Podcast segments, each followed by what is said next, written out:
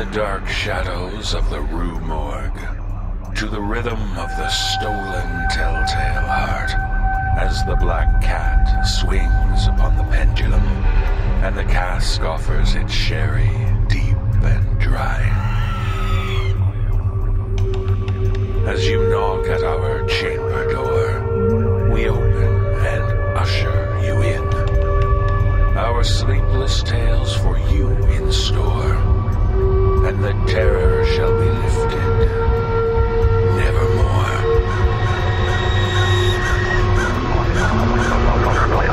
Brace yourself for the No Sleep Podcast.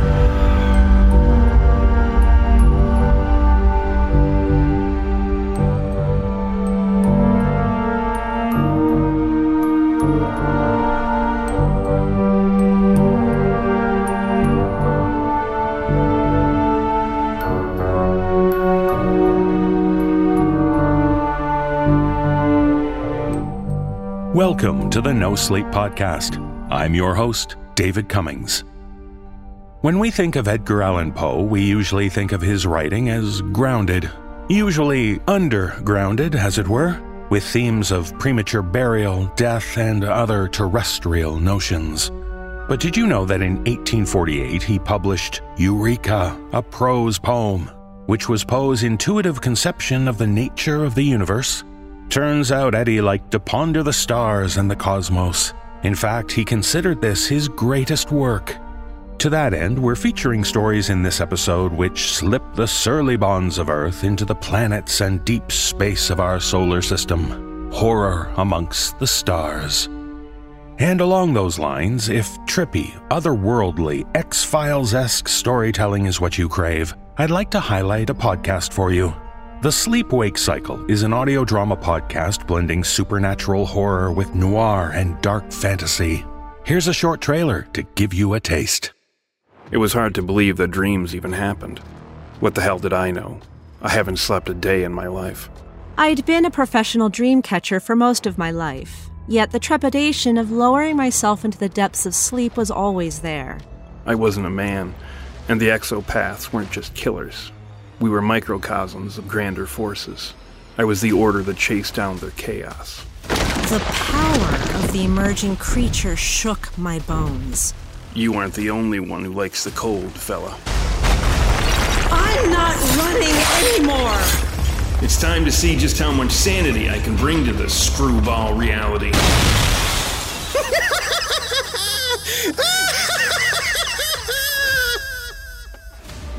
From the creators of the Mailtopia Horror Podcast, The Sleep Wake Cycle is an audio drama podcast blending supernatural horror with noir and dark fantasy.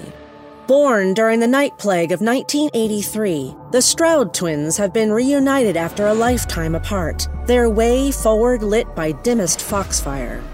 Known as the Dreamcatcher and the Insomniac, the twins possess strange abilities, making them uniquely suited to their role as investigators for the Esoterium, a clandestine agency bent on restoring a republic ravaged by the Great Darkness of 1999.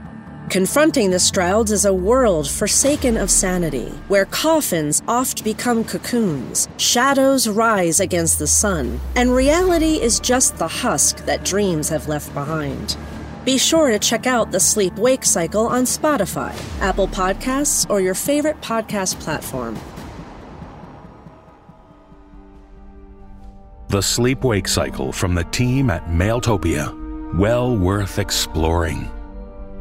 And now our tales come to you upon a midnight dreary.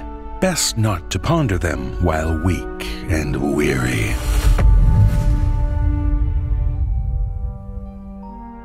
In our first tale, we meet a man on a mission in space. He must get medicine to a desperate planet no matter what. But in this tale, shared with us by author Alexander Hay, we learn that he made a fateful decision which will affect him more than he could have imagined. Performing this tale are David Ault and Erika Sanderson. So, when making a calculated decision, get your numbers right. If not, you'll soon learn that the equation's cold.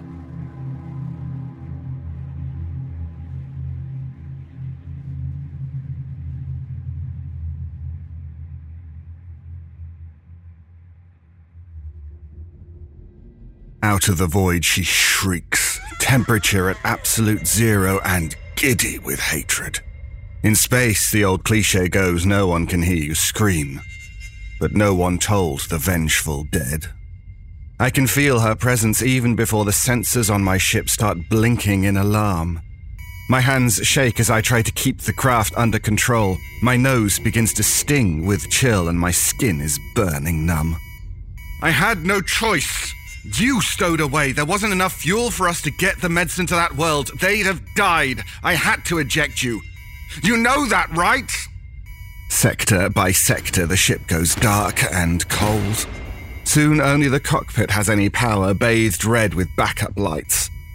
I light up the cabin with a flare which crackles and hisses with dying purple fire. She is outside. Suddenly, the bulkhead doors rip open with a squeal of tortured metal. The dead girl floats in, desiccated and crystallized, frozen forever. Clouds of biting, freezing fog roll in behind her. In shock, I drop my flare. You forgot who you were. Men like you. They're supposed to find a way. That's what you're for. But you were too fucking spineless to challenge the numbers. Did you even dare tell my brother what you did? Long, raw fingers begin to caress and encircle my face. I stare deep into sunken, frosted eyes. We're going to cold, dark places, you and I. You do the maths.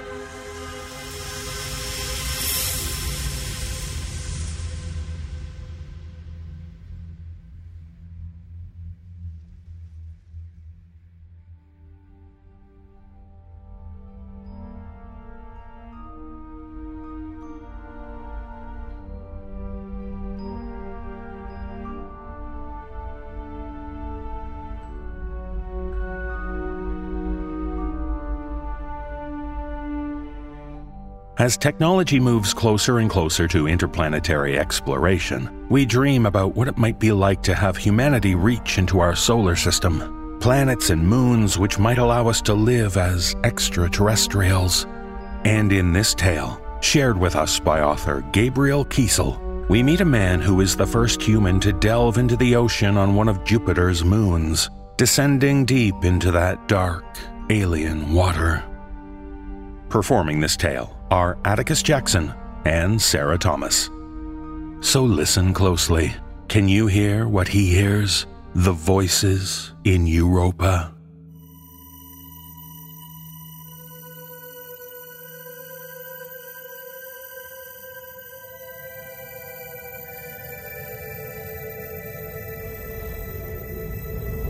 Time of immersion one hour. Depth 10 kilometers into Europa's ice sheet.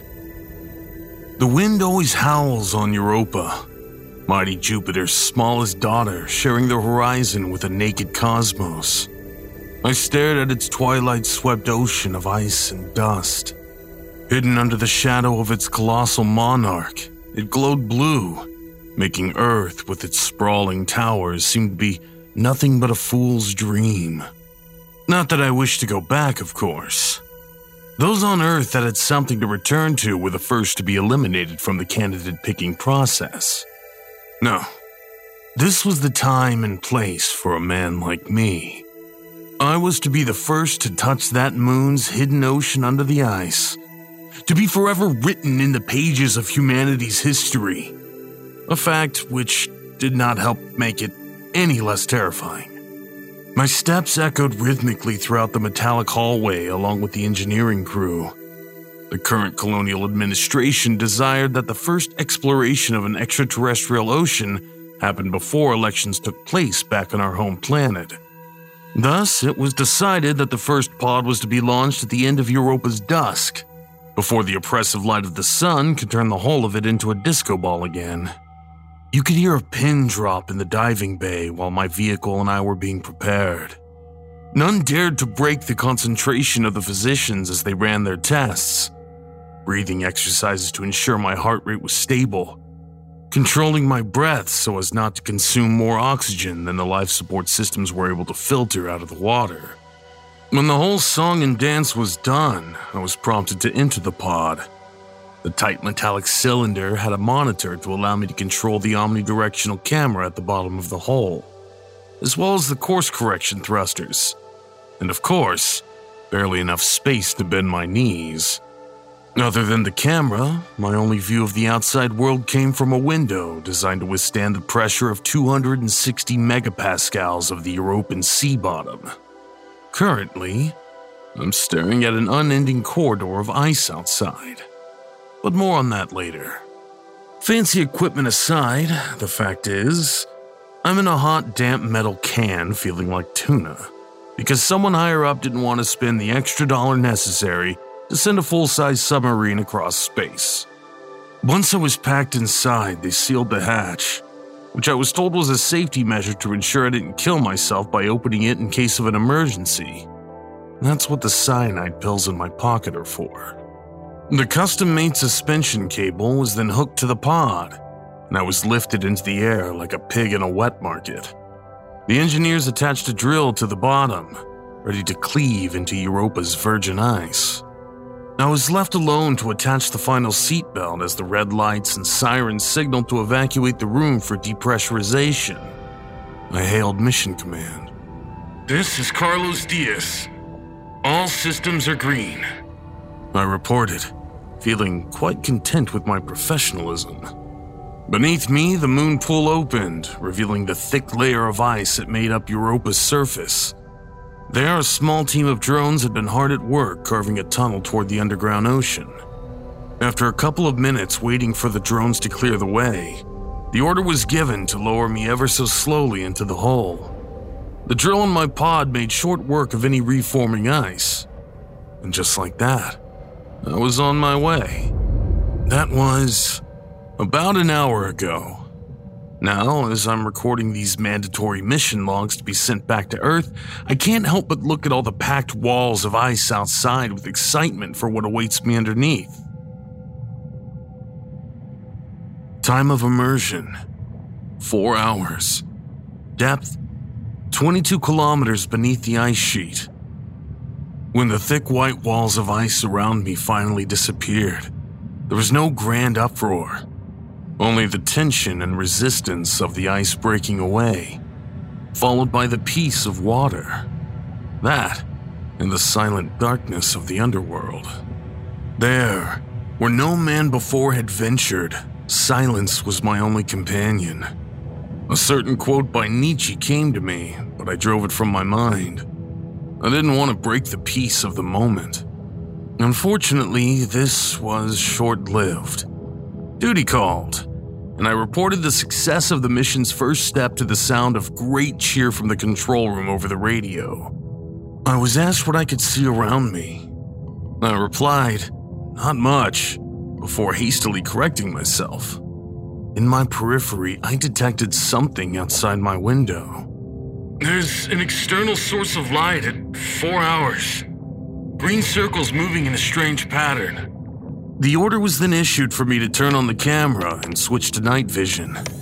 To my delight, and that of the whole operation, we saw a lone sea serpent swimming nearby, eyeless, and with many antenna like appendages growing out of its head. Life in the depths.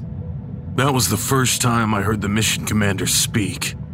In a stern voice announcing, Send a message to Earth. There is life on Europa which was followed by even more cheering. As my brain acclimated to the pattern of life in that new environment, I soon began to notice more and more sea creatures around me. Each one glowed in their own unique hue with an unspeakable grace. Near me, a pink mass of a thousand appendages passed by harmoniously until it was disrupted by what I thought at first was a small fish, and turned out to be a cloud of sea worms. Beings akin to octopuses melded with the darkness in their hunt for small golden sea insects. In this world without light, animal life had resorted to bioluminescence to survive. A new command was issued, and they began to lower me further and further. Or at least, they tried. The cable had become stuck on something. I directed the camera towards the ice ceiling, and the opaque shadow of a four legged creature of immense size appeared. In one of its six pincers was the metal cable for my pod, which the creature, probably thinking it was either prey or predator, decided to cut, severing my only link back to the surface. The pod shook, and I screamed, sinking into the abyss, as I have been for the past 30 minutes. Honestly, congratulations, Carlos. Your first and only chance to make something of yourself by becoming the first explorer of an extraterrestrial ocean, and you managed to find yourself adrift in the first four hours. Bravo. Luck is a fickle bitch. But at least it seems to like me enough to put me on a mission that's incredibly important for the bigwigs back on Earth. Either they rescue me, or they lose the election for global consul. So, I should be rescued shortly. Europa has very low gravity, so I should sink slowly. And thanks to the life support system, I have plenty of oxygen. Until then, I guess I get to enjoy the beautiful view down here. Anyway, until they pick me up, I'm gonna keep recording these logs on what I find down here. Maybe Command is trying to keep me busy while thinking of a way to get me out. Time of immersion 6 hours. Depth 53 kilometers. So, here's a little story for anyone who might be listening to this recording. I've been trying to contact Mission Command for about two hours now. But because I'm several kilometers underwater and separated by 15 kilometers of ice, the communication system is not exactly working too well. So, I tried redirecting power from the camera to the comm system, and it worked. I was able to reach out and listen to what they were saying at the control room. They knew I could hear them but they couldn't hear me because of interference. Even if I was screaming at the top of my lungs. Why would I scream, you ask? Because Mission Commander Katerina, while in full knowledge that I could hear her, made full use of her office to tell them to cut off my signal permanently. We already have the life reports we came here for and this mission cannot be jeopardized by what Mr. Carlos Dias might say if he was to return from his predicament. The crew questioned her. She replied that our mission had a symbolic meaning to Earth, and that it was better to let me die a martyr to science than have it fail to save me. And why the fuck not? Am I right? That's why they picked candidates from the prison population. They aimed for a disposable pilot. So, here's the thing. If there are more missions to the European Ocean in the future, and someone happens to find this recording, make sure it goes viral. Make the lives of the members of the Neo Illuminist Party a living hell. And please, fucking please, with sugar on top get Lieutenant Katerina Murkowski court martialed. Fuck. Time of immersion unknown. Depth who even cares at this point? I'm not quite sure if I believe in some higher power. But if it does exist, it must hold some kind of bizarre grudge against me. Not that I don't deserve it, of course. I did plenty of bad before getting here. So, I came up with this idea that basically makes it more expensive, politically, for them to kill me than to let me live. You see, this pod has a tracker that lets Mission Command know where I am at every moment. It has an independent power source and requires very little energy. But because of the ice, they were probably no longer picking me up. But what if I was to get to the surface? What if I made saving my life too easy to simply not try? Not everyone in the control room is heartless. Those initial objections would only get worse, and they could either threaten Katerina into rescuing me or, or demote her. And oh boy, how I would love that. The best way to do this was by redirecting the power of the pod to the thrusters so I could boost myself up to where they could trace me again. First, I activated just the left thruster to spin me around. I was upside down, but the thrusting system was in the right direction. Then I had to hack the pod's power regulator and redirect all energy to both the right and left thrusters, rocketing myself towards the ice. Well, turns out this power regulator couldn't take that much of a surge towards a single system. It cut off all power to the left thruster and sent me spinning into the void. I must have hit my head because I just woke up. The monitor is fried. I'm not sure how deep I am or for how long I've been out. There's vomit all over the pod which tells me I had a concussion and explains why I'm so hungry right now. I must also be upside down because I feel like there's a lot of blood in my skull. At least I know the black box for this thing is working. So, I get to speak in order to keep sane. Though I'm starting to think that even that's not working. There's singing coming from outside. Maybe it's one of those animals from this place. I could still see them shining in the deep. Though these ones have big eyes and transparent teeth, which tells me something about what's gonna happen to my body. Honestly, if I knew where those damn cyanide pills were, I'd have taken them already. Or at least tried to open this damn hatch and let Europa crush me. But they slipped out of my pocket, and they're now loose somewhere in this tin can. Oh, who am I kidding? I bet I could find a way to open the hatch, but I, I can't. I'm too much of a coward to do it. I threw everything away for a chance to show up in history books. First with the South American insurrection, and then volunteering in prison for this shit show. There's nothing on Earth left to return to. I was dead long before the cable broke. At least the view outside is really pretty. Water, water, everywhere. And the pond started to shrink. Water, water everywhere. And not a drop to drink. Do you think Samuel Taylor Coleridge will sue me in the afterlife? I guess I'll find out. My vision is starting to black out. Weary soul,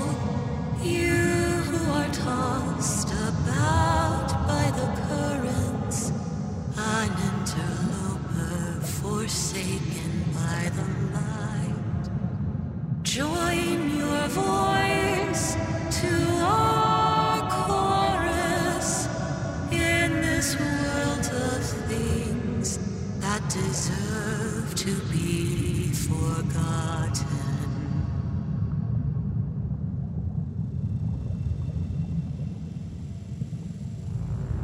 My prison had a library, you know. And it was a really good one. I got to read this book that said modern man's worst fear was to sit alone in the dark with his own thoughts. I'm starting to understand what that means. The only language this place speaks is silence. And I've been getting quite fluent. And all the fish have disappeared, so it's been very dark for a while now, and I've been getting some very unpleasant thoughts. Like when I said I don't believe in a higher power, for example. Well, what do people mean by higher? Higher than the sky? The stars? Higher here?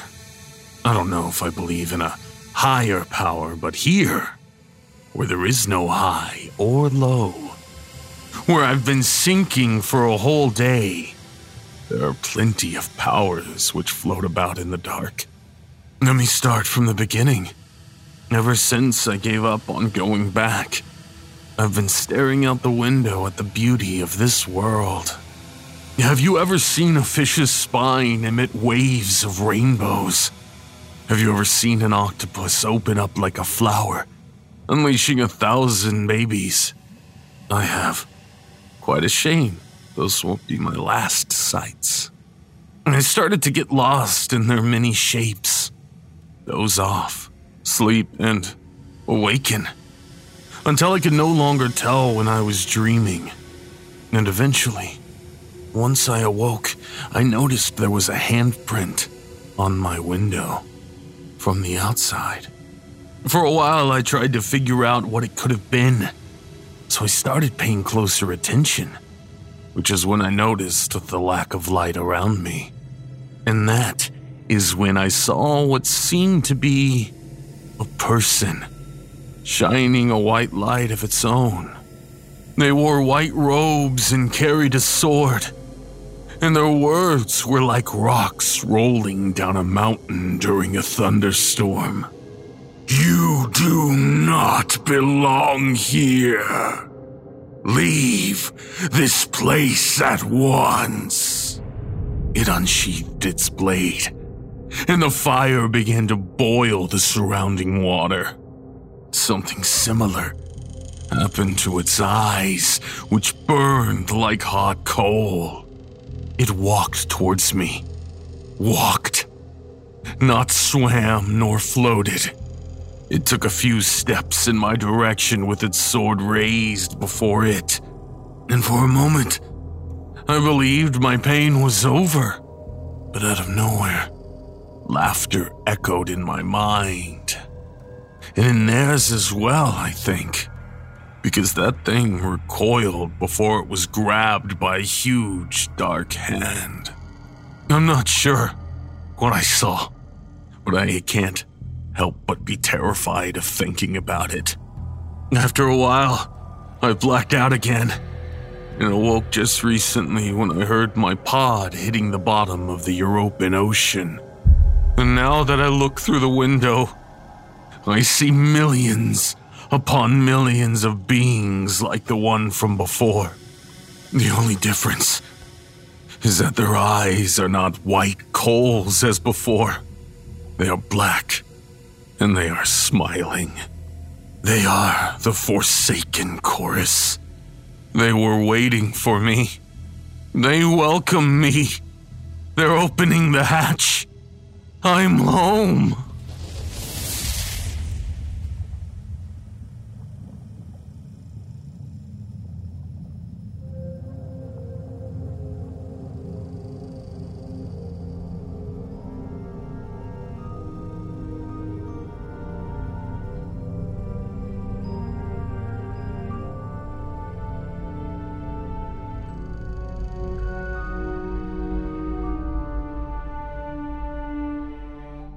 There are astronauts who have spoken about what it's like to be isolated in space. Solitary humans in a spacecraft, thousands of miles from Earth, completely alone. For many, the thought is terrifying. But as we learn in this tale, shared with us by author Simon Kewin, a woman alone on her spacecraft is dealing with the aftermath of a meteor storm which affected her ship and left her wondering why something is outside of it banging to get in.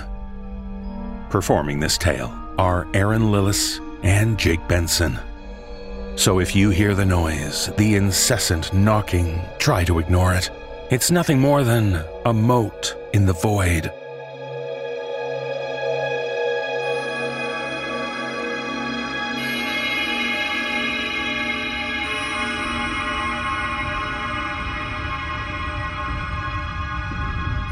clanging sound had been there for several minutes before Kelly really noticed it. Everything on the damn ship rattled, or vibrated, or squealed. She looked around, floating there in the cramped cylinder of the work habitat, trying to figure out where the new noise came from. It sounded like something banging on the outside of the hull. How the hell could that be? Maybe some part of the com rig knocked loose in the meteor strike, or a solar cell flapping around. Power was certainly down, although she had expected that this far out. Some damn thing was broken out there. She laddered herself along the grabs and flew aft to press her ear against the curving aluminum bulkhead. Whatever had come loose was only centimeters from her head, out there in the void of space. Bang. Tap, tap, tap, tap, bang. Which made no sense. There obviously couldn't be something just flapping around. It came to her that it must be Richards, somehow still alive and trying to signal to her by banging on the hull. But she'd seen him through the observation ports, drifting away after the meteor, or whatever the hell it was, struck. Seen him tumbling head over heels into space, umbilical flailing around and venting O2. He was alive then, judging by the way he waved his arms around and kicked his legs. But they'd lost comms. She'd never know how long he'd lasted out there. Him and the Ares 2's only EVA suit. She zoomed herself back up to the flight deck to see if anything was visible from the ports now. She could make out Mars quite clearly a definite circle, reddish brown, dead ahead. But she needed to see the other way, back along the fuselage. Damn shame the meteor strike had taken out the steerable cameras, too. She pressed her face against the carbonplex window, trying to make out what had come loose. Earth would need to know. Damn it, she needed to know. This thrown together ship was the only thing keeping her alive. She could see something just visible in the distorted glass at the edge of the window, gray and snake like, flapping to and fro. What the hell was that? The other end of Richard's umbilical, she guessed. She flipped open the comms link to report the situation to Earth. Even if they replied immediately, it would be 30 minutes before she got a response. With Earth on the other side of the sun, communications were fuzzy anyway. She hadn't had a reply for two days now. Still, she sent in her report, trying to sound calm, matter of fact. She sat and waited for a response, knowing there was no point, but craving some word anyway. With Richards gone, she was utterly alone. More alone than any other human had ever been. She tried not to think about it. All she heard from the calm was the background hiss of the void. Damn mission has been cursed from the start. Thrown together in too much of a hurry, that was the problem. Earth had lost contact with the Ares 1 as it neared Mars, and suddenly they needed a rescue mission. Ares 2 wasn't supposed to be commissioned for another year, but they'd fast tracked it into service, only two of its five pods habitable. Sent her and Richards off against all the rules to find out what the hell had happened to the first manned mission to Mars. While she waited, she thought once again about the distress signals they'd received from Bohanna, Achibe, Jones, Edrickson, and Sue on the Ares 1. Their frantic, garbled screaming had become the soundtrack to her nightmares. What the hell had happened to them? They were the sanest people she knew. The psychological effects of prolonged spaceflight and confinement were well understood, sure. Still, it sounded like all five had flipped at the same moment. Their insane ramblings replayed in her head now. Their words had been clear enough once the text defuzzed the signal. Out there! Fast! My god! It's. That eye! That eye looking in at us! That was Bohanna, screaming. Nothing ever fazed Bohanna. The skipper of the Ares 1 was the most laid back person Kelly had ever met. There'd been trouble from fundamentalists before they blasted off, a religious sect raving about them invading God's domain or some such bullshit. Police said they were dangerous people, fanatics. Instead of ignoring them, Bohanna had met with them, explained the true nature of space from an astrophysicist's perspective. A stupid, futile thing to do, but he'd enjoyed every moment of it, despite the crazy's warnings and threats. And six months later, there he was, screaming all that gibberish into the comm. She looked up. The banging had stopped. Maybe something had worked itself loose. But how could that be? She shook her head to put it out of her mind. She needed to stay focused and she needed to stay busy. Some mass hysteria had swept through the first ship. Her job was to get out there, find out what had happened, then slingshot back to Earth with the facts. Then the banging started again.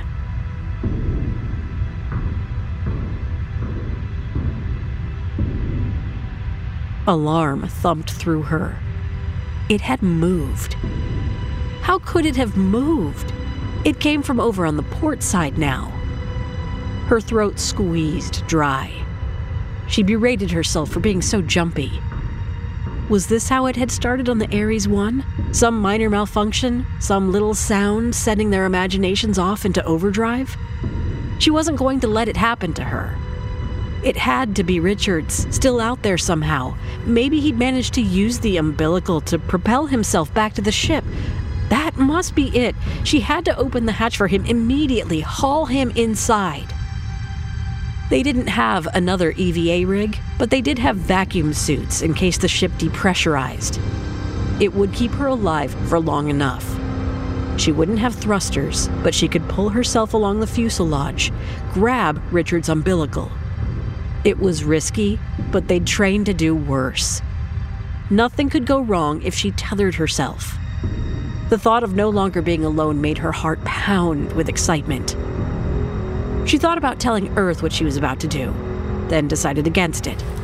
Probably best the people waiting back there didn't know. She shrugged her way into the suit.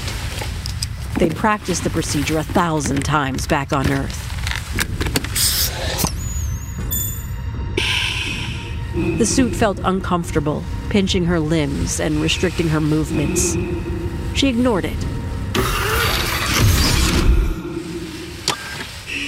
With the hatch access sealed off from the rest of the ship, she pumped the air out to avoid explosive decompression. Tethered herself, then instructed the hatch to unseal. When it was open, she pushed herself through. The vastness of space yawned around her. After the cramped quarters of the ship, the sight of it made her dizzy stretching off to infinity in all directions. She was an insignificant mote in these fathomless gulfs. It felt like the unblinking stars stared at her from every direction. She pushed it all out of her mind. Focus. She had to find Richards. She faced forwards, looking along the smooth metal curves of the ship, Mars dead ahead. She began to twirl herself around to look for him. The comms array was just to her left. Or it should have been. But it had been sheared off the hull by some immense force. A few cables were left, hanging loose from the fuselage like dead worms. Her communications had been going nowhere. How long had they been going nowhere? She pivoted further around, and then she saw it. The vast being that had attached itself to the back of the Ares regarded her with a single enormous eye. It dwarfed the ship. Its shape and size were hard to grasp against the darkness of space. But the lights of the Ares and the way the being eclipsed the background stars suggested an ovoid bulk, gray and ancient as moonrock. It lashed countless appendages around, tentacles that ended with a curved claw the size of her body. One claw skittered across the smooth hull beside her, trying to gain a hold, trying to break in through the metal. She knew the sound it would be making in there bang, tap, tap, tap, tap, bang. Had it been out here all along, hooked onto the ship while she worked and slept inside? Oblivious? She stared at the monstrosity while her mind reeled. No, it couldn't be. Such a creature didn't exist. Could not exist. Some small, logical part of her brain still worked. The prolonged isolation had affected her after all. She'd listened too long to the babbling of the crew of the Ares One, to Bohanna's last words. Not ours. Always theirs. She had to get back inside, seal the hatch, inform Earth. She had to think. But before she could act, a claw caught her, plucking her away from the ship. The line tethering her to the Ares snapped as the star creature sent her spinning off into the void. She spun past its enormous eye. It was lifeless, rudimentary like a shark's, yet she knew the creature saw her, perceived her. She felt a high pitched screaming sound ring around in her brain.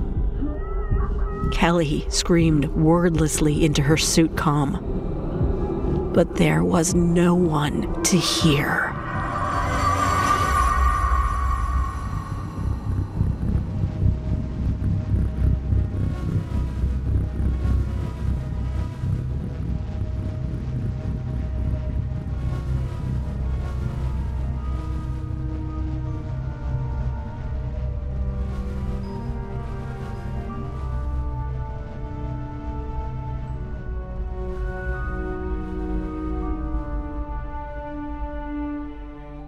If the day ever comes that humans reach other planets, encounter alien life forms, and even offer them our technology as a peace offering, would we be safe?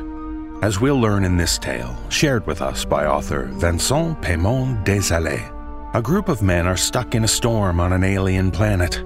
Their only chance is to avoid the hostile creatures who are using human technology in unintended ways.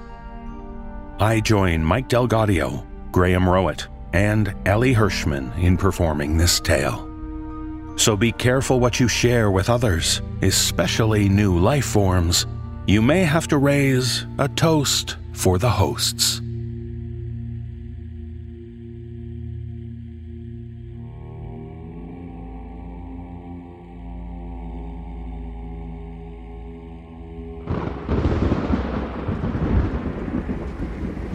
Lightning struck the antenna of the mobile weather station, and a fire broke out. A throbbing red light in the black landscape. Gordon grabbed the fiberglass blanket and climbed onto the roof. The station was about the size of a caravan, and the blanket could cover the fire area, but the gusts of cold wind made the flames arduous to handle. He yelled over the thunder and the hail hitting the metal. Come on, give me a hand! His head was about to crack. Their instruments had recorded a substantial drop in atmospheric pressure earlier that day, as was often the case on a planet with such a hostile climate. He looked around, a hand on his forehead to shield himself from the aggressive hail, and tried to discern the tall figures he dreaded to see. Lightning illuminated the night in flashes that revealed the thick sea of trees, the inky mountains looming in the distance, and the whirlpool of dark clouds. They should have left. They had stayed in the same spot much too long. He sought his crewmates. Bill was bent over, hands on his knees, vomiting in the dirt. Arthur was nowhere to be seen, probably passed out from whiskey. Gordon kept stomping the blanket, struggling to keep his balance on the slippery, rounded roof. The fire still made too much smoke. We have to put it out! They'll see us! A series of hoarse coughs burst out of him. He cursed his colleagues and trampled the blanket faster. His head spun. The fire died. As he got off the roof, he slipped on the hailstones, hit his back, and fell face down on the ground. He pushed himself to his knees, wheezing. Blood poured from his nose. He looked up. Bill was straight as a rod, staring at something in front of him. His hands quivered against his thighs. Gordon turned his head. They were here. The room was dark and silent, except for Arthur's grunts as he punched the rock wall. You think that's gonna help? Arthur stopped boxing to catch his breath. It hardens me, all right? I want to be ready when those bastards come back. He kept hitting. I don't care how big they are. That don't matter if you're fierce enough. Just punch him in the lower jaw like you do a mad dog. Ugly fuckers! He followed the rugged walls and patted the cold, damp rock. It's better not to do anything hostile for now. We don't know what they want. Maybe they just want to trade or send some kind of message because we crossed into their territory. If they wanted us dead, they could have killed us already. You talk like they're people. You can't reason with animals. Arthur stumbled, and Bill shrieked. Ah! That was my leg. Ain't my fault if we can't see shit. They haven't hurt anyone in a long time. Yeah, till now. They surely didn't drag us here to invite us for supper. So what if we got in their territory? Cross some line and they tear you to shreds? That's politics for you. They had been sent to map out seismic activity, gather soil samples and meteorological data, move the mobile station further, deeper into no man's land. The base wanted to expand and needed clement spots for crops. Better to wait until we know what they want. We don't want to do something dumb and make it worse. Arthur ignored him. He got to a part of the wall with a slight cavity. I'm sure it's the door. He rubbed his hands along it. Must be the door. They just got open somehow. You think it opens inward or it slides on the side? We tried that already. At least I'm doing something. Being proactive and all instead of waiting for death to. What the fuck? What? What? Arthur shook his arm, slapped his hand. Something fell with a slimy sound. A dim red glow revealed a large slug squirming on the ground and died out. Oh, my hand's bleeding. Burns like hell. Crush the fucker. No, no, wait. Gordon crawled and felt around for the slug. When he found it, he squeezed. The heat coming from the slug intensified as it wriggled in his hand. The red glow brightened. Tiny organs throbbed under the translucent, sticky skin. It's a defense mechanism. How cute. Well, she started it. Gordon let go of the slug and blew on his hand. The room was small, the walls uneven. Bill sat in a corner, arms around his knees. He looked at the slug with curious apprehension. There was no opening in the wall, not a single crack for light to seep in, but they knew that already. With the tip of his shoe, Gordon pushed the slug closer to what they assumed was the door. The red glow was fading already. He turned to Arthur. Come on, while it lasts. They scrutinized the cavity, ran their fingers at the junctions. The block of rock in the back of the indentation was smoother, more unified. Arthur crouched and squinted, his nose almost touching the floor. There's no marks. They won't open inward. The red glow faded. Arthur and Gordon pushed the wall, tried to slide it to the side. Uh, uh, Bill, you useless fuck! On giving us a hand? There's no place for the three of us. They struggled some more. Nothing moved an inch. Fuck it. Gordon stepped away from the door and leaned against the adjacent wall. Arthur pounded on the rock with his palms, and the dry thumps resounded for a second before being swallowed by the dark. A muffled scream crawled out of his throat, and he let himself slide down the wall, rubbing his head.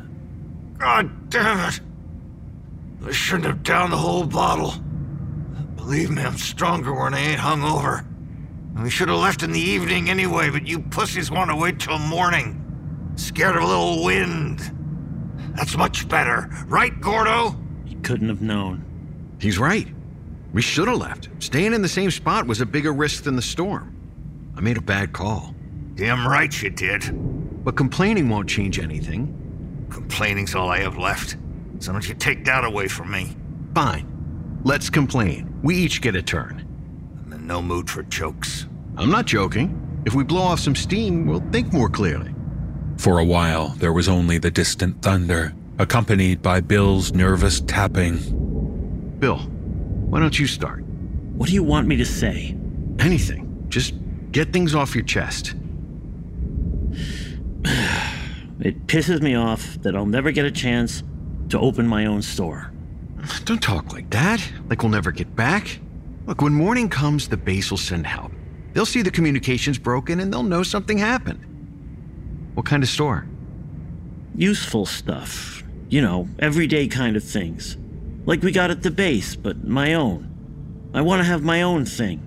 Useful stuff like booze? Yeah, I'd have that. Sounds great. Yeah, but even if we get back, I still won't have enough saved to make that happen. It ain't worth it. Being miles away from the base, and during those brain squashing storms, and those things. There's no bonus big enough to justify dealing with that shit. Couldn't have been a planet with yellow unicorns or something like that, huh? Then why'd you do it? Still do it for the cash. What'd you think? Might not be enough, but that's still more than I'd make as a mechanic back home. You can always use a little more. I'm a big spender, what can I tell you? Got a shitload of debts, too. And I'm tired of being broke.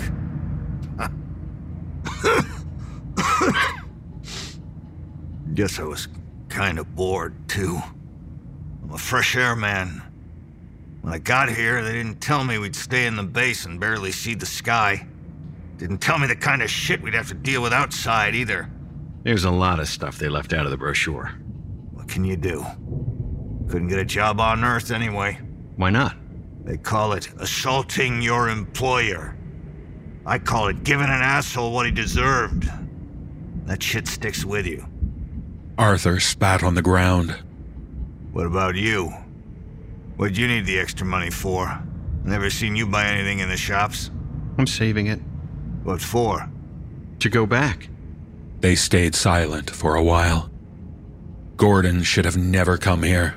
Arthur didn't belong in civilization. Fit better in the middle of a forest with a shotgun and a flask of whiskey. But there wasn't much forest left on Earth, nor were there many animals left to shoot, and Bill did not bear well the constantly buzzing and overcrowded Earth. The calm, procedural, and restrained living of his new home suited him when his life wasn't threatened. But Gordon had left on an impulse, an overreaction to a divorce, a lost custody, an attempt to escape feelings that followed him, nevertheless, that were amplified by every added mile between him and them. He had to leave as far as he could, and now that he had, he spent every waking minute wishing he could go back. When they get in here, we all jump on the first one through that door and beat it senseless. Give it all we got. That'll make the others think twice. You don't really believe that, do you? Maybe they just don't know what to do with us yet, so we shouldn't give them a reason to kill us. That nonsense yapping again? They've already been pretty fucking hostile, don't you think? Does that feel like good intentions to you? So why not fight back before we're too weak to do anything? Because we're sure to lose. God damn it, that's the spirit. Really bringing much to the table, Billy. If there's one thing I've learned in the whole, it's that it's all about mindset. You act weak, they'll crush you. Hit back, that's how you survive. It doesn't apply here. Nothing applies here. A heavy tromp came from outside the room. More followed, each time closer. Arthur approached the door, but kept his distance. The humans stayed still, silent, listening. The steps stopped. The rock door rumbled as it slid heavily to the left. Gordon groped on the floor until he found the slug, squeezed it, and threw it in front of the entrance. The dim light barely revealed the two dark shapes that entered. About eight feet tall. Large, very large. Arthur's fist shook against his will. He froze. Everybody did. It happened too fast. Arthur's feet lifted off the ground, frantically kicked the air as he was dragged into the darkness. Gordon jumped to his feet and punched one of the shapes. Regretted it immediately. His knuckles scraped on rugged, hard scales, and a wave of pain shot up his wrist. The massive head turned toward him and let out a deep roar. A wave of nasty breath hit Gordon's face. A yellow, vertical eye staring right at him let him know who was in control, who would always be in control. Gordon staggered back.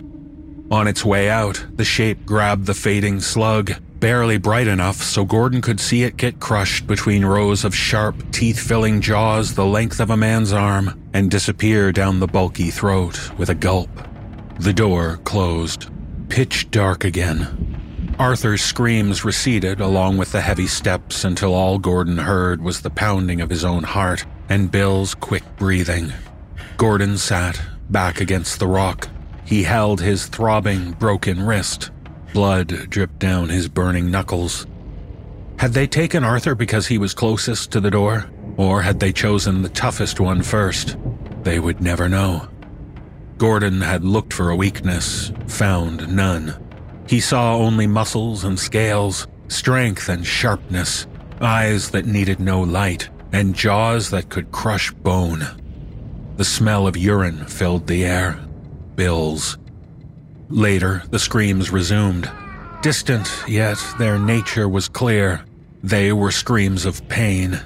They echoed through the walls, seemed to stretch for hours. And then, silence. Big, tough guy yelling like that.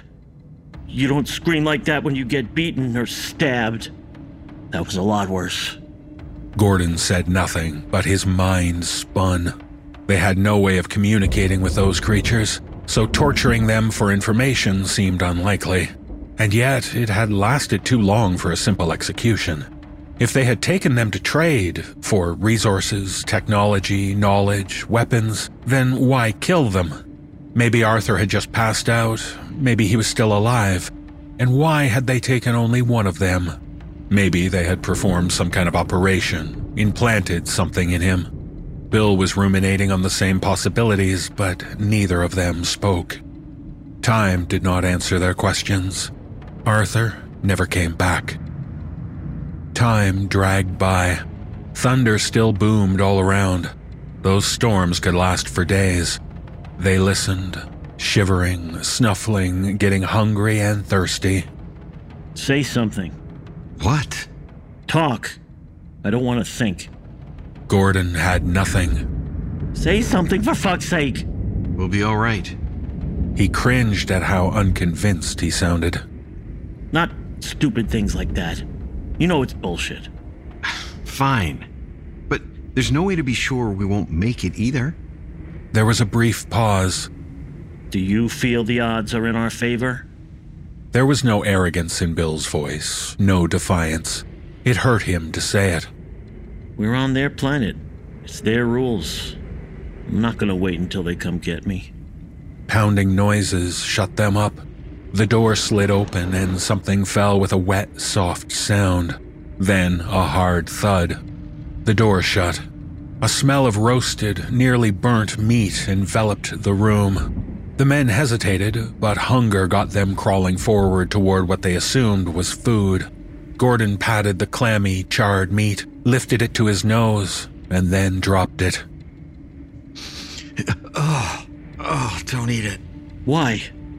Bill slid his hand along the large chunk and recoiled. Fucking bastards. I almost ate it. He kicked and banged the nearest wall, screeching and wailing until he had no voice and no strength left. Gordon threw the meat in the corner near the door. They had left them something else a vase made of a clay like material, thick and rough. He picked it up. Crude patterns had been carved on it a lightning shape, a cloud, or maybe a bush. It was half filled with water. He shared it with Bill, then smashed the vase on a wall. It shattered into three large pieces, two smaller ones. He took one that could fit in his palm and handed it to Bill. Next time, we go for it. They may be stronger, but we're probably faster. We can't beat them. We don't have to. All we gotta do is slip out. When they come back, we stay as far from the door as we can, force them to come across the room. Then we run for it, give it all we got. If we have to, we aim for the eyes to destabilize them enough so we have a chance to escape, right?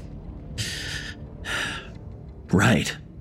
They fell into a grim silence again, sitting against opposite rock walls, the utter darkness weighing on them. Bill fidgeted, rubbed something on the ground, like a rat scratching his way out. Gordon massaged his swollen wrist. He dozed off. He awoke, dripping sweat. The darkness surprised him until he remembered where he was. Had he slept for five minutes or hours? Bill? Bill?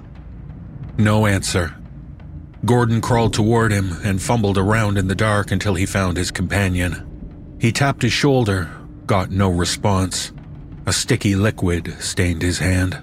He patted up the chest, the neck, and withdrew his hand with a jerk.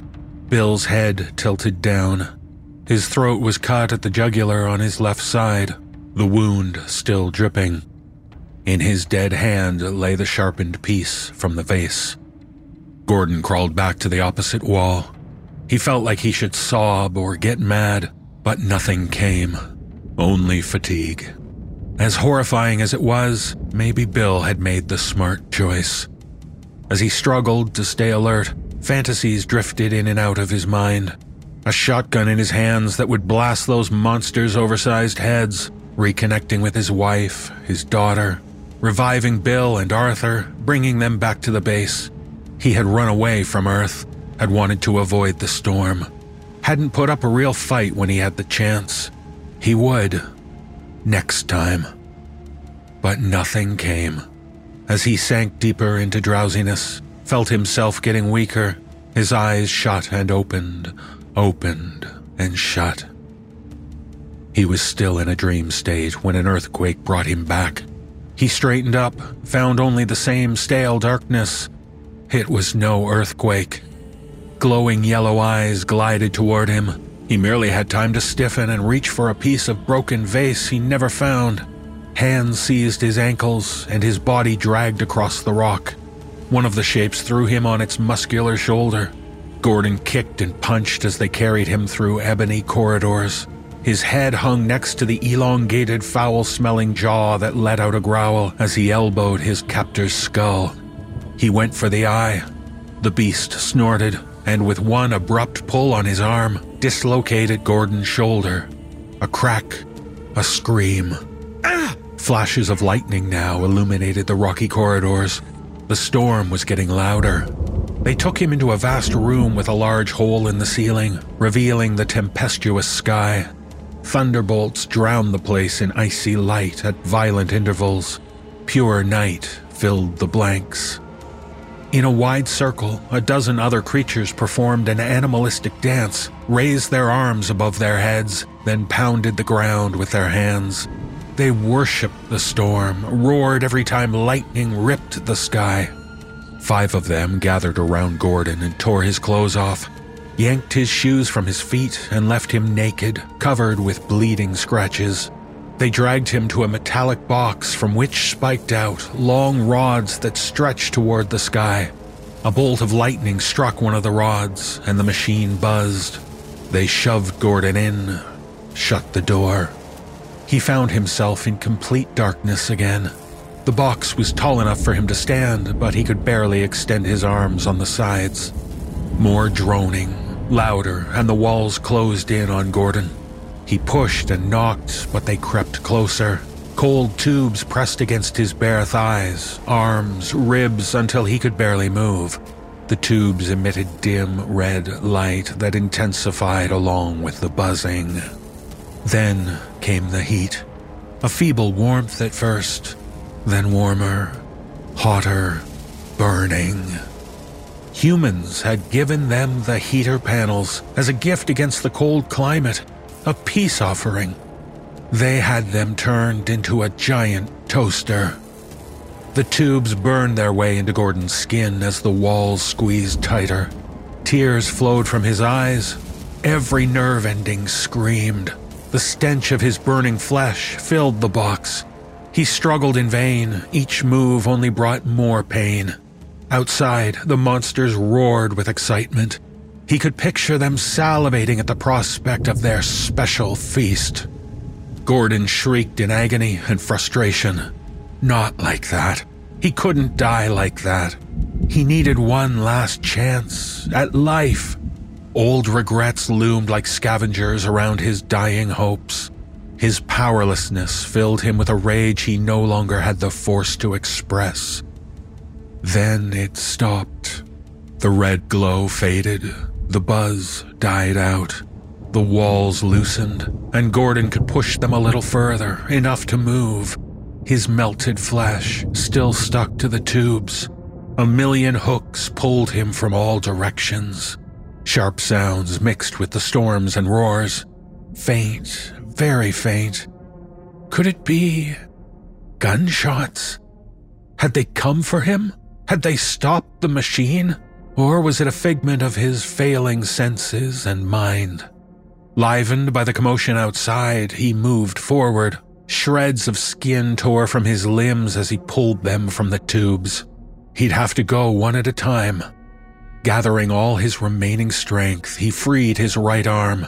A river of blood poured from his shoulder to his wrist, then the thigh, leaving a red exposed wound. One by one, until he could drag his flayed, half roasted carcass forward. One slow step, another. His knees trembled, threatened to give in. He reached the door but failed to pry it open. He tapped weakly on the metal, tried to scream, but the air came out as a low gurgle. He lay his ear on the door. Their roars seemed angrier, harsher. He slid against the door, dropped to his knees. His hand gripped a tube, but he couldn't pull himself up. A pool of blood formed underneath him. Something hit the box, followed by booming, piercing thunder. Triumphant roars outside. The buzzing resumed. The mechanism whirred, and the walls moved inward. And the red glow revived.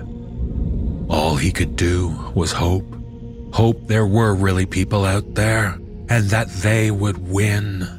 Hope the turmoil he had heard wasn't only the creatures' discontent at their machines stopping. Hope he would live long enough to find out.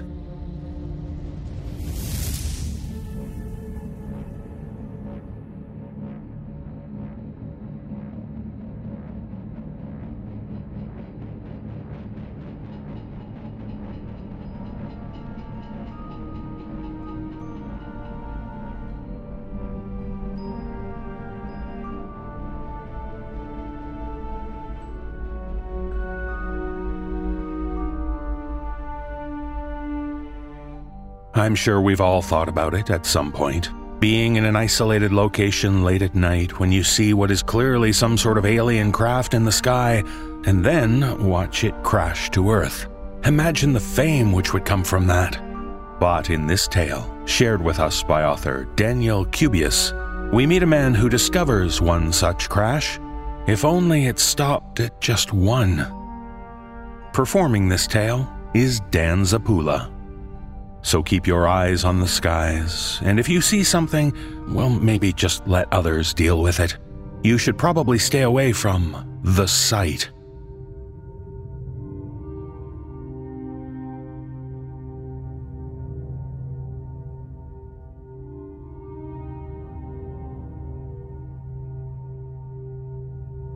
Nobody knew who I was just six months ago. But today, I'm famous. Of course, six months from now, I'll return to a world where nobody knows who I am. However, this won't be because of some karmic equilibrium being regained or because my celebrity will flame out in the interim. It will be because nobody will remember anything. Everybody will be dead. That's why I'm writing all this down. It's just in case anyone lives through the catastrophe and stumbles upon this manifesto or manuscript or apology or whatever you want to call it. This is so you'll know what happened, assuming that any of you are out there to read this. Six months ago, I was an unemployed accountant living at a friend's place in Joshua Tree. I had been there a week, just drinking and watching TV while waiting for some grand epiphany to guide me out of my midlife ennui. But the tequila and sitcom reruns weren't leading to any profound revelations. So one night, I hopped into my car and went for a drive through the desert. Now, I didn't actually see the thing land, I didn't even see it arch through the sky. Later, the media portrayed me as some wide eyed hillbilly on the prowl for UFO sightings. But I want to be clear about this. All I saw was fire. And that was only after I heard the explosion behind me and felt the road shake. Nobody, and I mean nobody, was on the road other than me. And cell phone reception was non existent, so I felt I had no choice but to drive toward the fire to see if anyone needed help. I figured somebody's trailer or fledgling meth lab had just exploded. But when I got to the site, I received a subtle hint that something unusual had just occurred. My first clue was the metallic hull of a ship sticking out of a vast crater. Yes, that was just a little bit odd. So I pulled out my phone and taped the conflagration. Maybe it's an Air Force jet, I said over my shaky video. But even through the flames and smoke, you can see that it's square shaped. What kind of jet is that? it wasn't a jet, as we all found out soon enough. Of course, the government didn't confirm the ship as extraterrestrial until a week later, long after my video had gone mega viral and well into my 14th minute of fame. You see, I was the guy who had captured the moment on tape. I was the first human to encounter a verified spacecraft from another world. I was world famous. However, nine days later, the next set of humans to see a UFO land weren't as lucky as me. They were squashed or maybe vaporized, it was hard to tell, when the second craft smashed into a house just outside Prague. At that point, all of humanity pretty much lost it. One crash was amazing, but two was a calamity. Why were these Martian pilots such horrible drivers? How come they couldn't land their ships safely? When the third spaceship obliterated part of Kyoto, a group of scientists offered a disturbing hypothesis. They theorized that the UFOs weren't full of brave explorers from an advanced alien civilization who tragically perished while trying to reach us. The truth was more pedestrian and more menacing. The UFOs were garbage trucks. They were crammed with nothing but extraterrestrial waste. Unmanned, they were launched off a distant planet and shot through space according to the principles of inertia. Look up the laws yourself. I don't have time to do all your work for you. But look under Newton.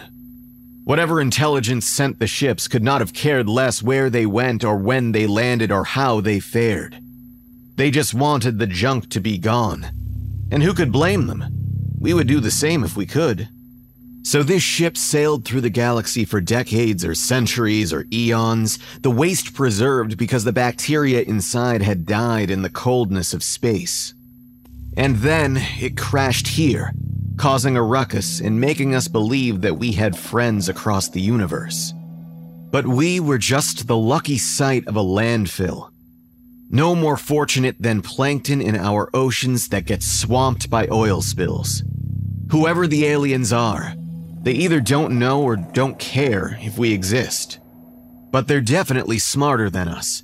They're keeping their planet alive by sending us their debris. The hypothesis that the ships were nothing more than garbage trucks was confirmed when scientists analyzed the cargo, for lack of a better word. They found the same gooey messes, the same paperish discard, the same squashed metals. Soft tissue that many had believed was the remains of a liquefied Martian was probably spoiled food from a distant cosmos. Others conjectured that it was the remains of an alien infant's used diaper. In any case, there was supporting evidence for the garbage truck theory. For example, the shielding on the UFOs was inadequate, implying that whoever sent them didn't care if the ships landed in one piece or not.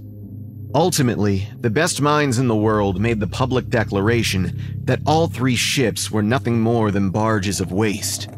In response to the irrefutable evidence, there was screaming, name calling, and bizarre claims that the scientists were covering up something even more sinister than our planet getting pummeled. There were New Age pronouncements that we were too dull to appreciate the higher intelligence coming to save us all. There were websites proposing conspiracy theories far more complex than what had actually gone down.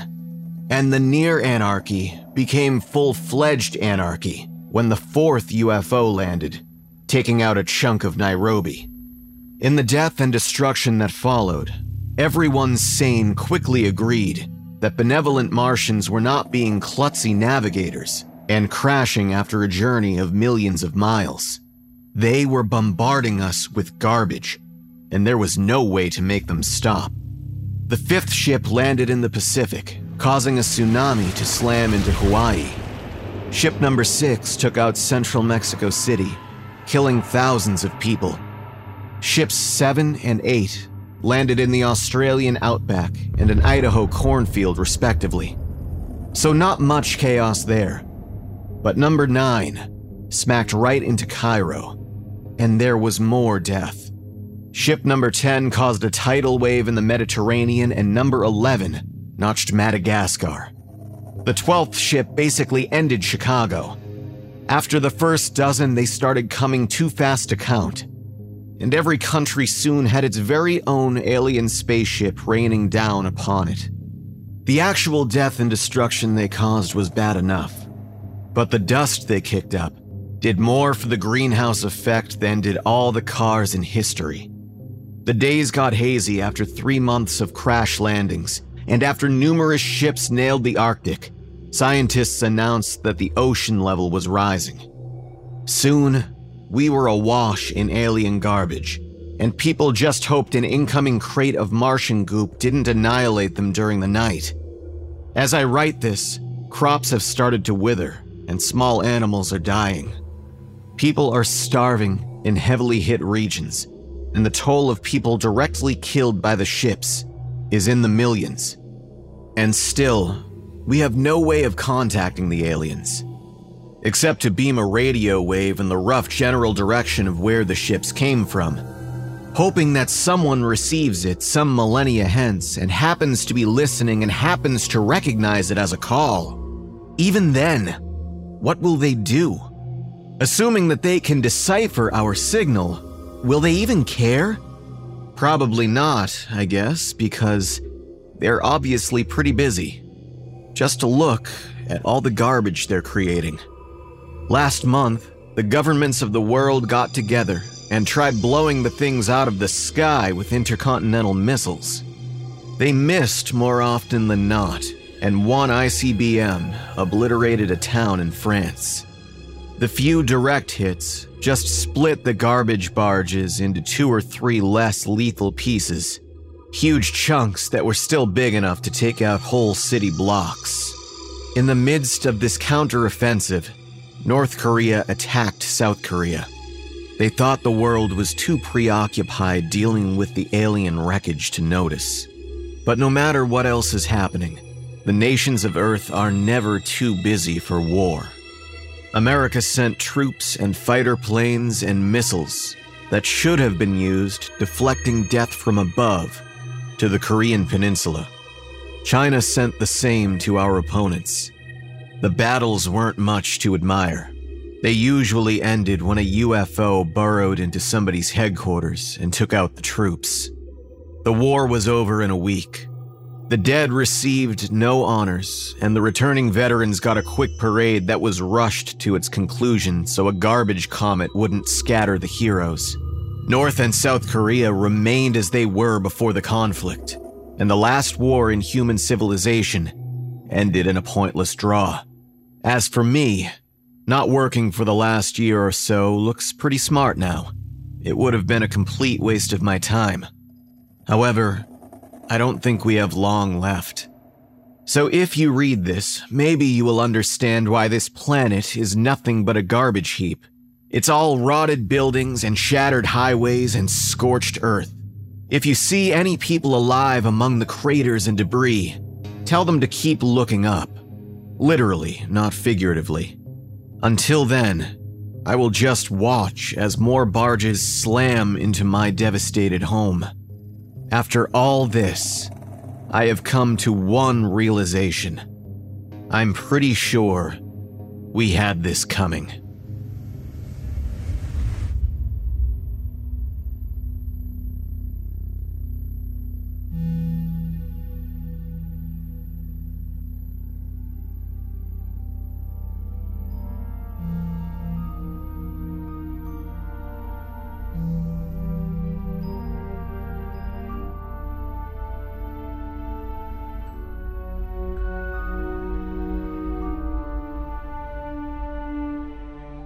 In our final tale, we meet a group of archaeologists exploring newly discovered ancient ruins. What makes this site different is that it's on an uninhabited planet. And in this tale, shared with us by author Simon Bleaken, despite all life being extinct on the planet, they discover a shrine a shrine which they decide to open. Performing this tale are Andy Cresswell, Jeff Clement, Ilana Charnelle, and Katabelle Ansari. So if you find yourself at an ancient shrine devoid of life, ask yourself what deity did they worship, and why should you fear the breath of the god?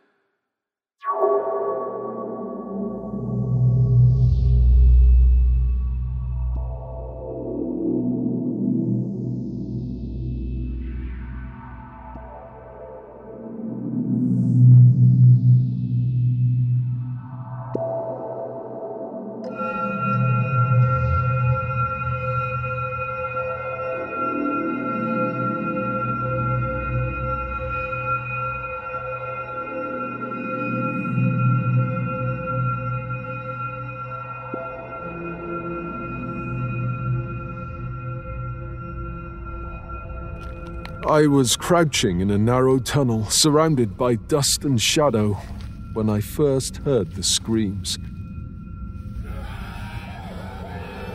Dozens of them, rising together into a raw, agonized crescendo, before ending abruptly and leaving only an awful, hollow silence in their wake.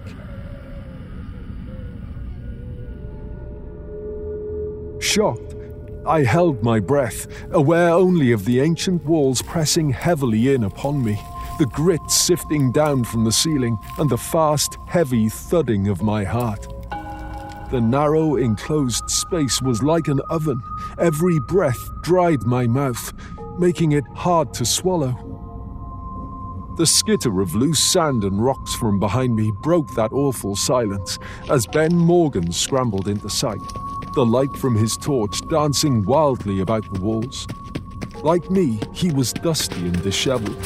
Sweat and dirt darkened his clothes and matted his hair to his head.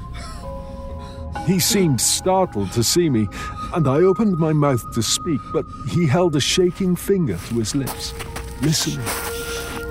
When he finally lowered it, his eyes met mine, and I saw the terror within them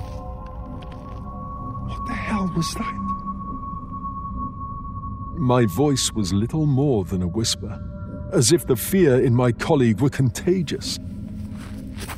They. They. They opened it. They opened the shrine.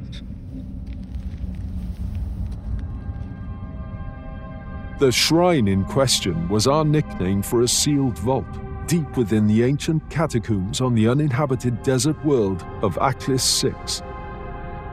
The ruins had been discovered by a passing survey probe nine years earlier, and it had taken this long to assemble the necessary interest and funding to mount an expedition. As such, we were the first archaeologists to ever visit the site.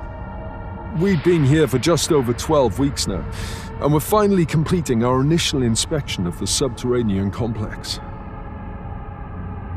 The sheer scale of the site had surprised us all, as had the remarkable preservation of the chambers and tunnels that boasted intricate bas reliefs and thousands of panels of carved text. Unfortunately, none of those reliefs gave any clue to the appearance or form of the beings that had constructed this place, or clarified whether this structure was a tomb or a temple, or served some ritual purpose not yet clear to us. But the biggest mystery of all, and the thing that had generated the greatest speculation, was the sealed vault deep at its heart. The general consensus was that it was likely a kind of naos, perhaps a space for a sacred statue, or even a vault for the remains of the dead, since no bodies had been discovered elsewhere. The writing flanking the doorway, as best we could translate it, indicated it to be the repository of the breath of the god. But nobody was entirely sure what that meant. We couldn't even be certain that our translations were entirely accurate. Our computer and linguist were both drawing on known cultures from nearby systems and suspected similar language roots. It was nothing short of an enigma. And now, apparently, it was open. What do you mean they opened it? It was agreed to wait until. Ben shifted uneasily, glancing behind him. Riley got impatient. You know what he's like. But never mind that. Something inside moved. Moved? It can't have. I'm telling you, something came out of it. That's impossible. That thing's been sealed since. well, before humans were walking upright. This whole place has been abandoned for millennia. Nothing could be alive in there. I saw it. A shiver crept along my spine. What did you see? He stared blankly at me, as though unable to find the words to express it. Finally, he shook his head. I, I don't know. A shadow, a ripple. I, I don't know how to describe it. It was there, and then it wasn't. It rushed out, howling like the wind. That's when everybody started screaming. That's when I ran. Suddenly, the shadows around us seemed a little too deep for my liking. I almost reached for my radio before remembering that the crystalline deposits within the stones had the effect of blocking any signals. We should go back, see what's happening. He grabbed my arm. You didn't see it. You didn't see the way they started writhing and flailing like it, it, it burned them or something. Suddenly, that pervasive silence became more disturbing. If people were hurt, why was nobody crying out? Why was nobody else going to help them or calling for assistance? Where was everyone? We're going back there. His eyes widened. I'm not. We have to get away from here, back to camp. Somebody might need help. And since I can't squeeze past you in this narrow tunnel, you're coming too. The anxious half crawl back through those tunnels was horrible. The stench of combined body odor in such a tight space was nauseating, and the sinister silence of the catacombs, punctuated only by the rough scuffle of our boots and the whisper of fine grit sifting down, made everything seem more claustrophobic than before. It should have been a relief when the tunnel opened up into one of the larger chambers, but it wasn't. The darkness was like a wall pressing upon us even here, and I realized the lights we had set up throughout the site had all stopped working. I quickly inspected the first set that we came to and saw they looked corroded, as if they had been submerged in some kind of acid. Where are we? I frowned shining my light through the dusty air. It was so easy to get lost down here in this multi layered labyrinth. This way. He reluctantly gestured the black void ahead of us. We're almost. A sound like the mournful wail of the wind mixed with a human scream echoed from somewhere far off. A cold shiver iced my spine. The sound was unearthly. It made me think of the old stories of the Banshee from Earth, whose mournful wail foretold a death. Ben shot me an anxious glance, and I managed to grab his arm before he could bolt for the passageway again. You're staying with me. That was it. He tried to wrench his arm free, his eyes scanning the darkness. It's still out there. Yes, but it's not close by. Listen, it's moving away from us, deeper into the ruins. What if it comes back? Keep your ears open, okay? We edged gingerly through the darkness, our torches cutting a path ahead. The air was humid and stale, and now tainted with something coppery. That was when the torch picked out a pool of blood spreading across the flagstones.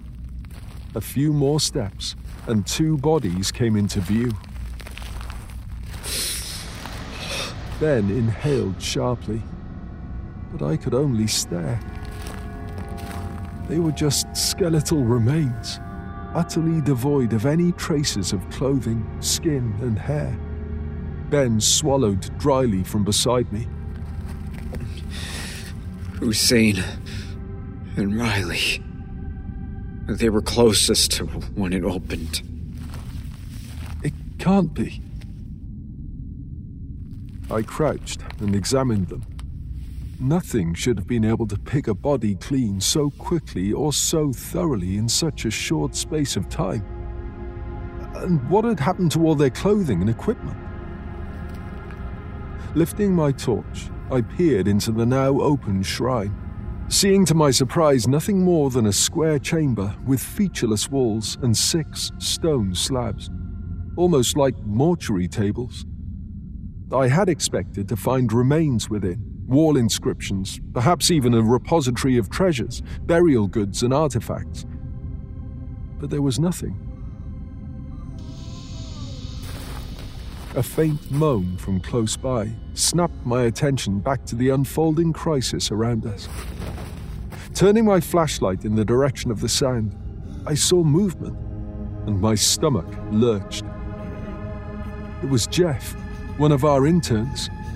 He lay on his back, body twitching convulsively, eyes rolling wildly in their sockets, and a face pale and slick with sweat.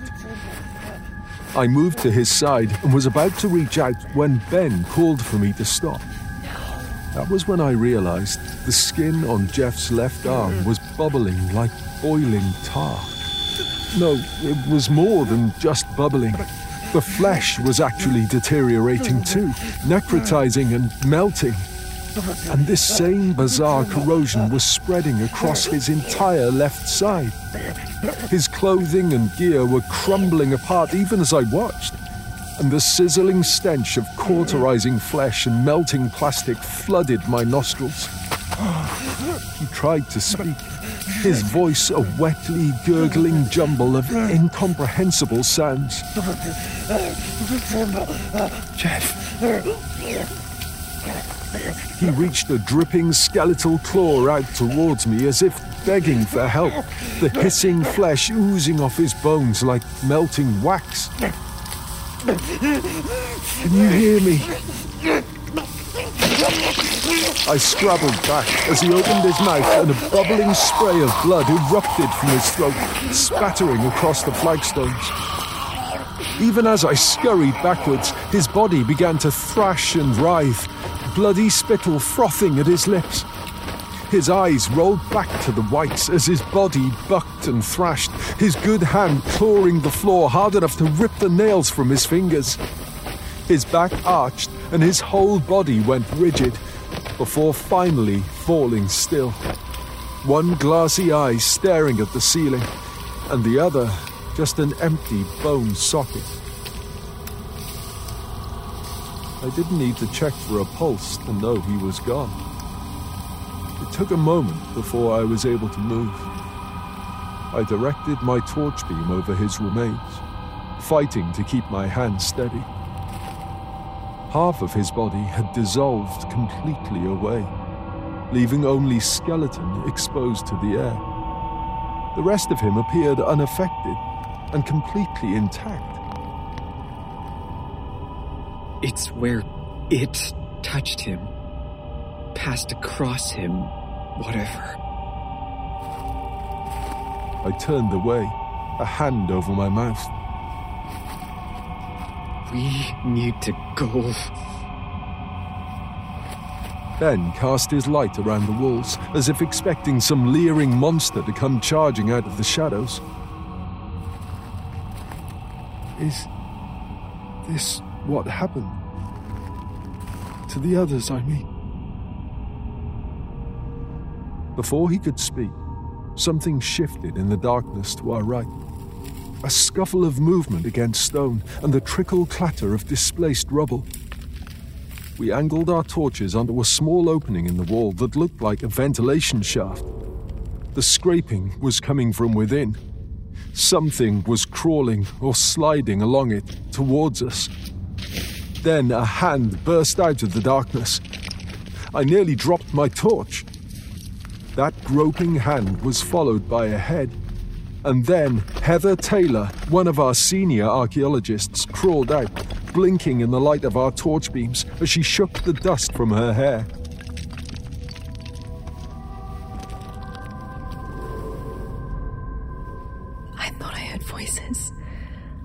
Was afraid everyone was dead.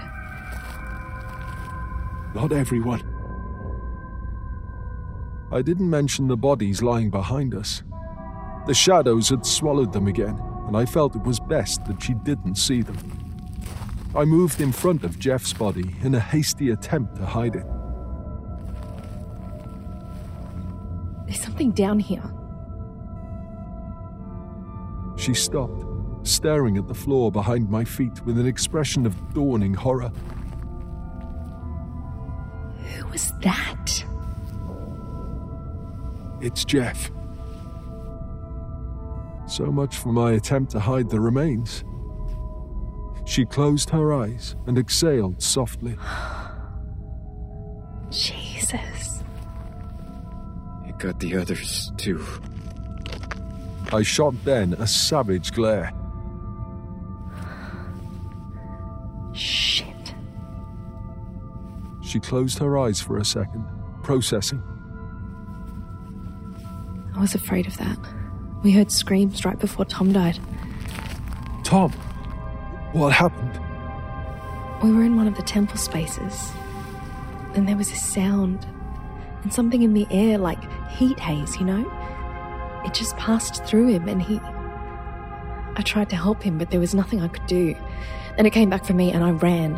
I got lost, dropped my torch, and ended up stumbling around down in the dark for. Well, how long has it been? I could hear it howling up and down the tunnels the whole time. It was like it was searching for me. I mean, what the fuck is that thing? It was something they let out of the shrine. She stared at me. Seriously? How is that possible? Let's worry about that when we're out of here. We're only a few levels below the surface. We won't make it. I resisted the urge to shake Ben and flashed my light back at the narrow opening in the wall that Heather had crawled out of. What about the ventilation shafts? Heather made a face. I wouldn't recommend them. They're tight and it's impossible to tell where you are once you're in them. I only use them because I run into a dead end. If that thing came howling down one of them while you were in it, you'd never be able to move fast enough to get away. Well, whatever this thing is, it makes a noise. We should hear it coming. I say we stick to the main tunnels. Works for me. It's fast though. We only had a few seconds after we first heard it before it was upon us. I flashed a glance at Ben. Are you coming? He nodded quietly and followed as we set off along the passageway. We moved as quickly as we dared through the darkness, trying to stay silent and keeping our lights as low as possible. We didn't know what this thing homed in on movement, sound, lights, but we didn't want to take any chances of drawing it towards us. Up ahead, then right, Left, isn't it? right, and then left. I was thankful I couldn't see her withering glance in the low light. Oh, I'm glad we're not relying on your sense of direction. Blame whoever designed this place. The layout of the structure meant there was no one single staircase rising up through the levels. Rather, it felt as if the place had been constructed as a labyrinth. Perhaps it was all symbolic and had formed part of a ritual or rite, or perhaps it was just a bad design. Either way, it meant there was no easy way out. We took the right turn, then left, and hurried along a long, straight section of hallway. At the next intersection, Heather was about to head straight on when I grabbed her arm. Listen. For a moment, she stared at me, and then she heard it too. A sound, like a long, ghostly exhale of breath that just kept on going and going. Oh, shit. In seconds, it had grown louder, the hiss of breath rising into a scream. As the sinister wail echoed desolately through those pitch black tunnels, it seemed, for a moment, to be all around us. Down here, the acoustics made it impossible to get a fix on its direction, with the sound bouncing off of the walls and travelling along the passageways. The only thing we knew for sure was that it was getting closer. Which way? I don't know. It seemed to be coming from four different tunnels at once, both ahead of us and behind us. We couldn't stay there, not in the place where all those passageways converged, but if we picked the wrong one, we were dead. Which way do we go? I think. I began, turning to face him. It was nearly the last thing I ever did. It was only Ben seizing our arms and dragging us sideways into the leftmost tunnel that kept us from being instantly killed as it burst out of the central tunnel. In the dim light, it was all but invisible, just a shimmering ripple caught in the light from our torches. As it tore past us, I felt the walls shake. Grit sifted down as the heavy stones vibrated. But all of that was drowned out in seconds by the shrieking blast of sound that filled the hallway, as if from the anguished screams of countless tormented souls. It was as if every life claimed by the thing was crying out in a single voice. We clamped our hands over our ears, staggered by the onslaught.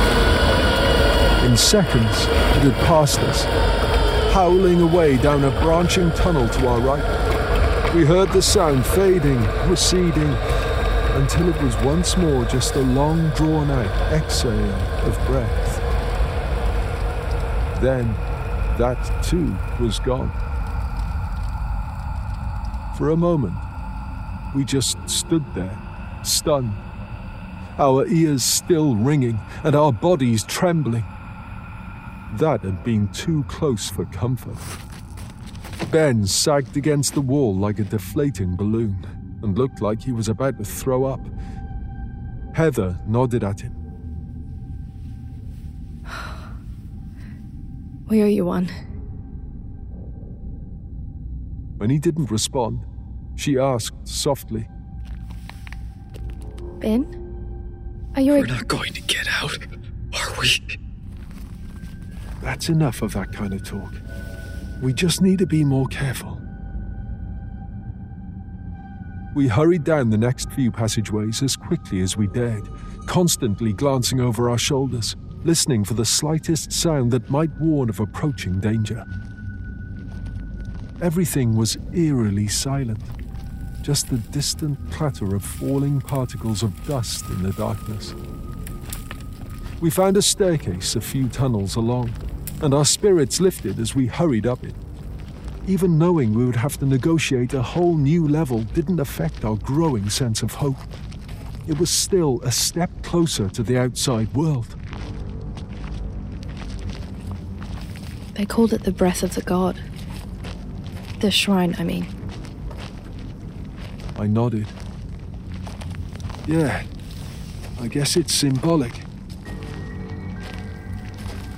What if it's not? We reached the top of the staircase, checked left and right, our torches cutting through the gloom and illuminating the bas reliefs lining the walls, though not as strongly as before. I realized the power cells were running down and shivered at the idea of being stuck down here if they failed. Heather indicated the right hand passage, and I wondered how she could remember it all so well. What did you mean about it maybe not being symbolic? Well, from what we figured out, and we don't know much, their deity appears to have been some kind of destroyer god. I found inscriptions to the rot that consumes, the corruption that purifies. I'm guessing they had some crazy ideas that dissolution is the ultimate state of purity. That would be a first. In many ancient cultures, you didn't get into the afterlife unless you had a preserved body. I have a funny feeling these guys may have had the opposite idea. But that's just a guess.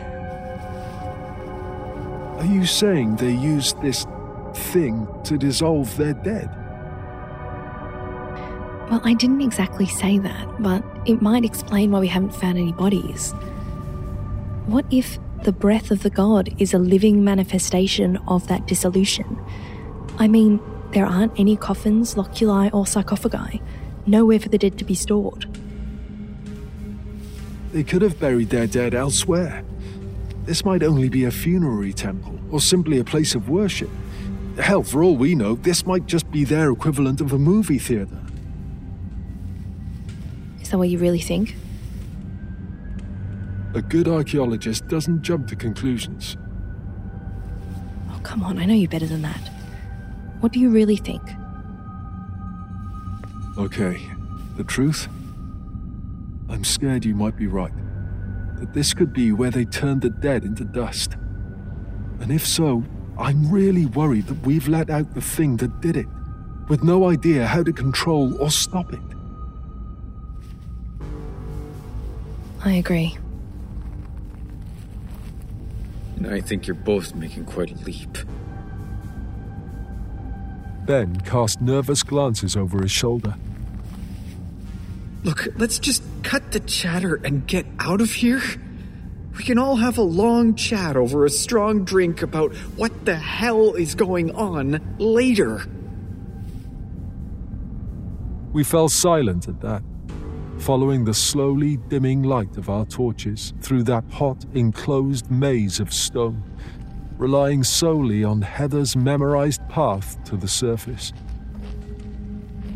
From time to time, we heard that awful, distant howl rising up through the surrounding ventilation shafts, though again it was impossible to tell from which level or direction the sound was coming. We hoped it was below us, and we hoped it was truly as distant as it sounded. But we had learned not to trust the acoustics in this ancient structure, and readied ourselves to run should it come bursting out of one of those narrow shafts at any moment. I wondered why it was leaving the temple complex alone. It could have crumbled these ancient blocks to dust in no time. But I suppose gods wanted to be worshipped, and this place was as much its residence as it was the place where it had been venerated. We reached the base of the next staircase, halfway now to the surface, when Heather turned sharply, lifting her hand. Listen. Her ears were better than mine because for a moment I didn't hear a thing. Then I realized there was a sound. Soft. As if deliberately muted. Somebody was sobbing. Ben stared at us. What are you doing? We need to get out. Somebody's still alive down here. Yeah? Good luck to them. Ben tried to push past us. I blocked his path. How'd you feel if someone just abandoned you? We can send help once we get to the. That thing might have killed them by then. Heather fixed him with one of her icy glares. You go if you want. We won't stop you. But we're going to help. Ben stepped back, his gaze flicking uncertainly from the staircase to us and back again. I knew he was calculating his chances of getting out alone. I wasn't surprised when I found him following us as we moved off down a side tunnel looking for the source of the crying. We didn't have far to go. Three tunnels to the left and through a small antechamber, we emerged into one of the rooms that we had designated a chapel, for want of a better term. It was filled with rows of what appeared to be benches, all facing a raised platform at the far end. Somebody was huddled on the floor by one of the long benches, four rows in. Whoever it was didn't react as our torchlight swept over them. I hung back, keeping an eye on both the doorway and Ben as Heather went over. As she reached the figure, they stiffened in alarm and tried to crawl. I saw then that it was Raminder, one of our language experts. Her eyes were withered and milky white, and the skin around them was raw and melted as though burned. Heather crouched beside her. Hey, hey, it's only us. It's Heather. Ben and Alex are with me. Raminder glanced towards the sound of her voice, her hands shaking as they reached out. She looked dazed and lost, fighting through the shock and terror. Heather? Yeah, it's me. She gripped the other woman's hands tightly.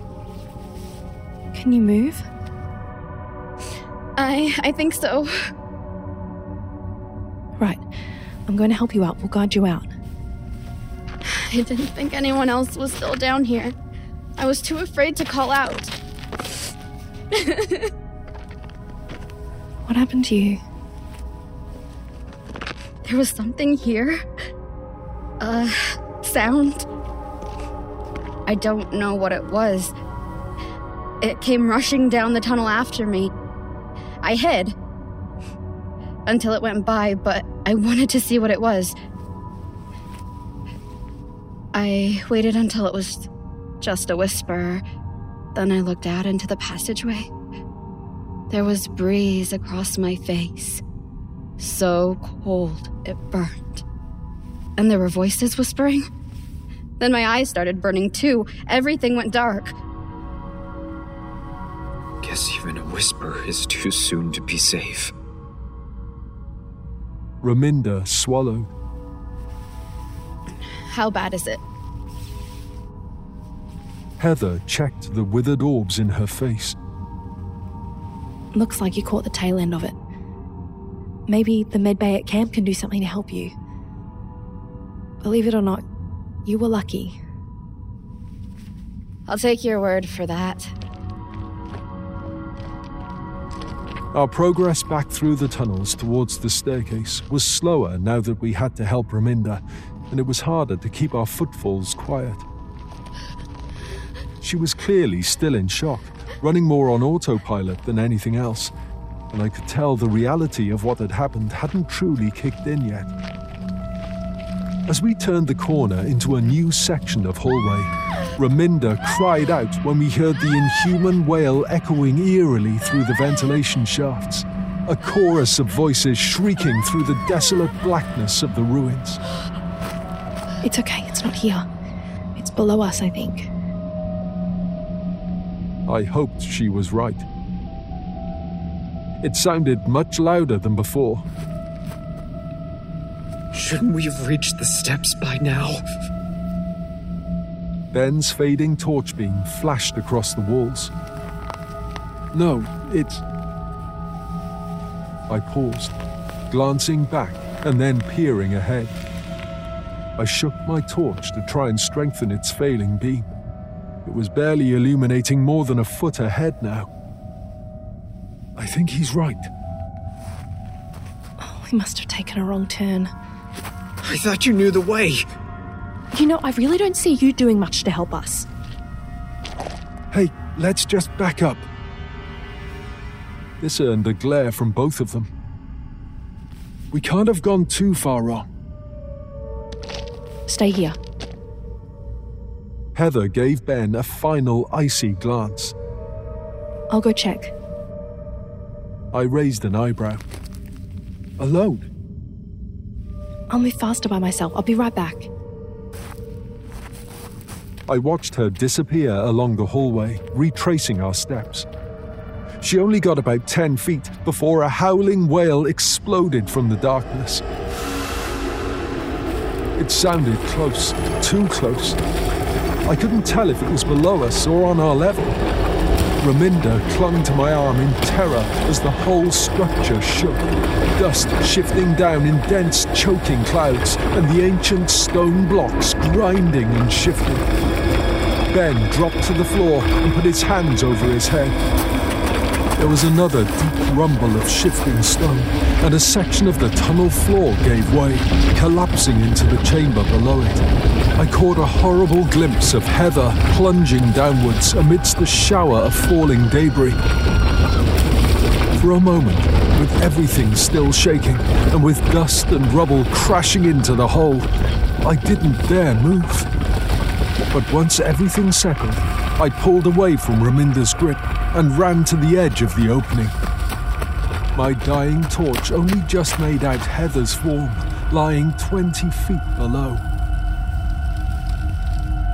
What's going on? Stay with her! I called to Ben as I climbed down into the hole, careful not to disturb any loose rocks. What is it? Part of the tunnel gave way. I used the fallen rubble and collapsed slabs to climb down as far as I could, then sprang to the floor. I was in some kind of chamber that I didn't recognize, but looking up, I could see the fissures and cracks that spiderwebbed the ceiling. There must have been a natural fault in the rocks that time had worsened. Heather? I hurried over and crouched beside her. Fortunately, none of the blocks had fallen on her. Unfortunately, one of her legs was twisted at a strange angle. I could see a bloody nub of bone poking through torn flesh. She stirred groggily and then cried out in pain. Heather, can you hear me? The confusion that had clouded her eyes was quickly giving way to a pained lucidity as her awareness readjusted itself. She was shaking and looked like she wanted to throw up, but she was fighting against it all. I admired her strength. Easy, I'm here. She let out a gasp through gritted teeth. It looked like she was trying to sit up or roll over. I put a hand on her shoulder. She was trembling from shock and bleeding from a cut to her forehead. No, don't try to move. She nodded, teeth gritted.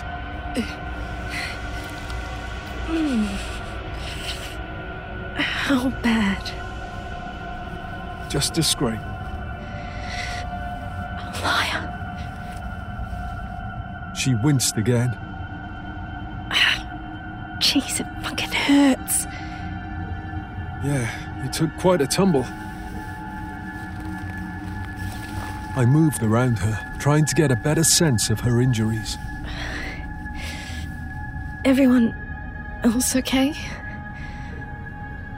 I smiled at that. How like Heather to think about everyone else before herself. They're fine. It's you we're worried about. She shook her head. Leave me. Go get help. I'll just slow you down anyway. Not going to happen. Unless you plan on dragging me, you don't have much choice. Get out, get help. Come back if you can. You wouldn't leave Raminder down here, and we won't leave you. How is she? She can't walk. We need to find something to use as a stretcher. I told you. Yeah, I know what you told me. I'm considering it a last resort. If we can. Listen. Her eyes widened. That was when I heard it. It was a low sound, like an impossibly long drawn out breath that just didn't stop. It was echoing up through the tunnels, but it was quickly getting louder. Closer. It must have been drawn by the sound of the collapsing rubble. You have to go. Ben, get down here! Give me a hand! No! Heather blinked tears from her eyes, her body shaking worse than before. I saw the wild fear in her eyes. Go, there's no time for that. The breath was getting louder, turning into a howling screech. We won't leave you! You have to. She locked eyes with me, and I saw the fierce determination behind her terror. If you don't, we all die. We need to go! Wait! What's happening? It's coming! Can't you hear it? Ben stared at me like I was insane. I'm going. Just wait! I need your help climbing back out! I turned back to Heather, desperately trying to think of some way to get her out too. But the hole was too high. Even if we had a stretcher, we'd never get her up through it. And with the rate that howling screech was turning into a scream, I knew we were already out of time. It's okay. The whisper had once again transformed into an infernal, wailing chorus. It echoed through the chambers and tunnels as it swept towards us. It was much closer now. Soon it would be deafening. Then it would be deadly. I'm sorry. I wished I could think of something more meaningful to say. I never wanted anything like this. It's okay. But we both knew it wasn't. Just go. I felt like a traitor. No, worse, like a murdering coward as I climbed up out of that chamber, Ben pulling me up through the hole. I didn't look back. I couldn't. We broke into a run, guiding Raminder clumsily between us. By now, the walls were shaking from the approach of the entity.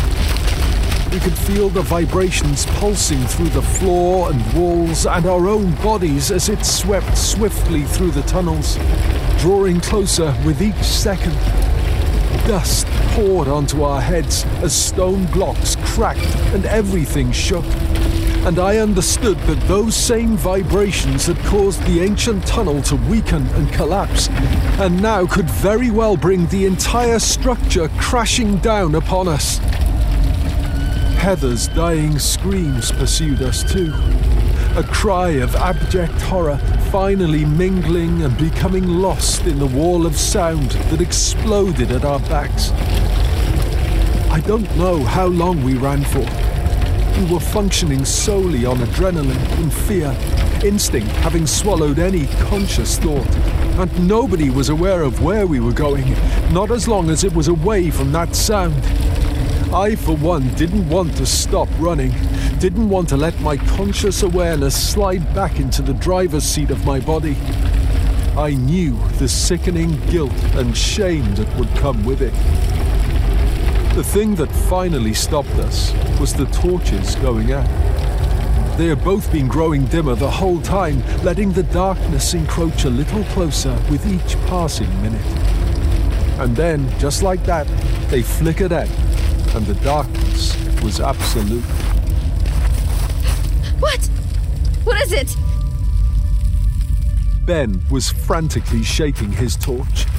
I could hear it rattling as he tried to coax just a little more power out of the drained cell.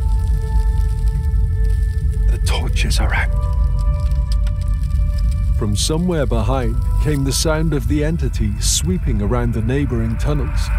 A whispering sigh that rose to a raw scream and then rushed away again. It was too close for comfort.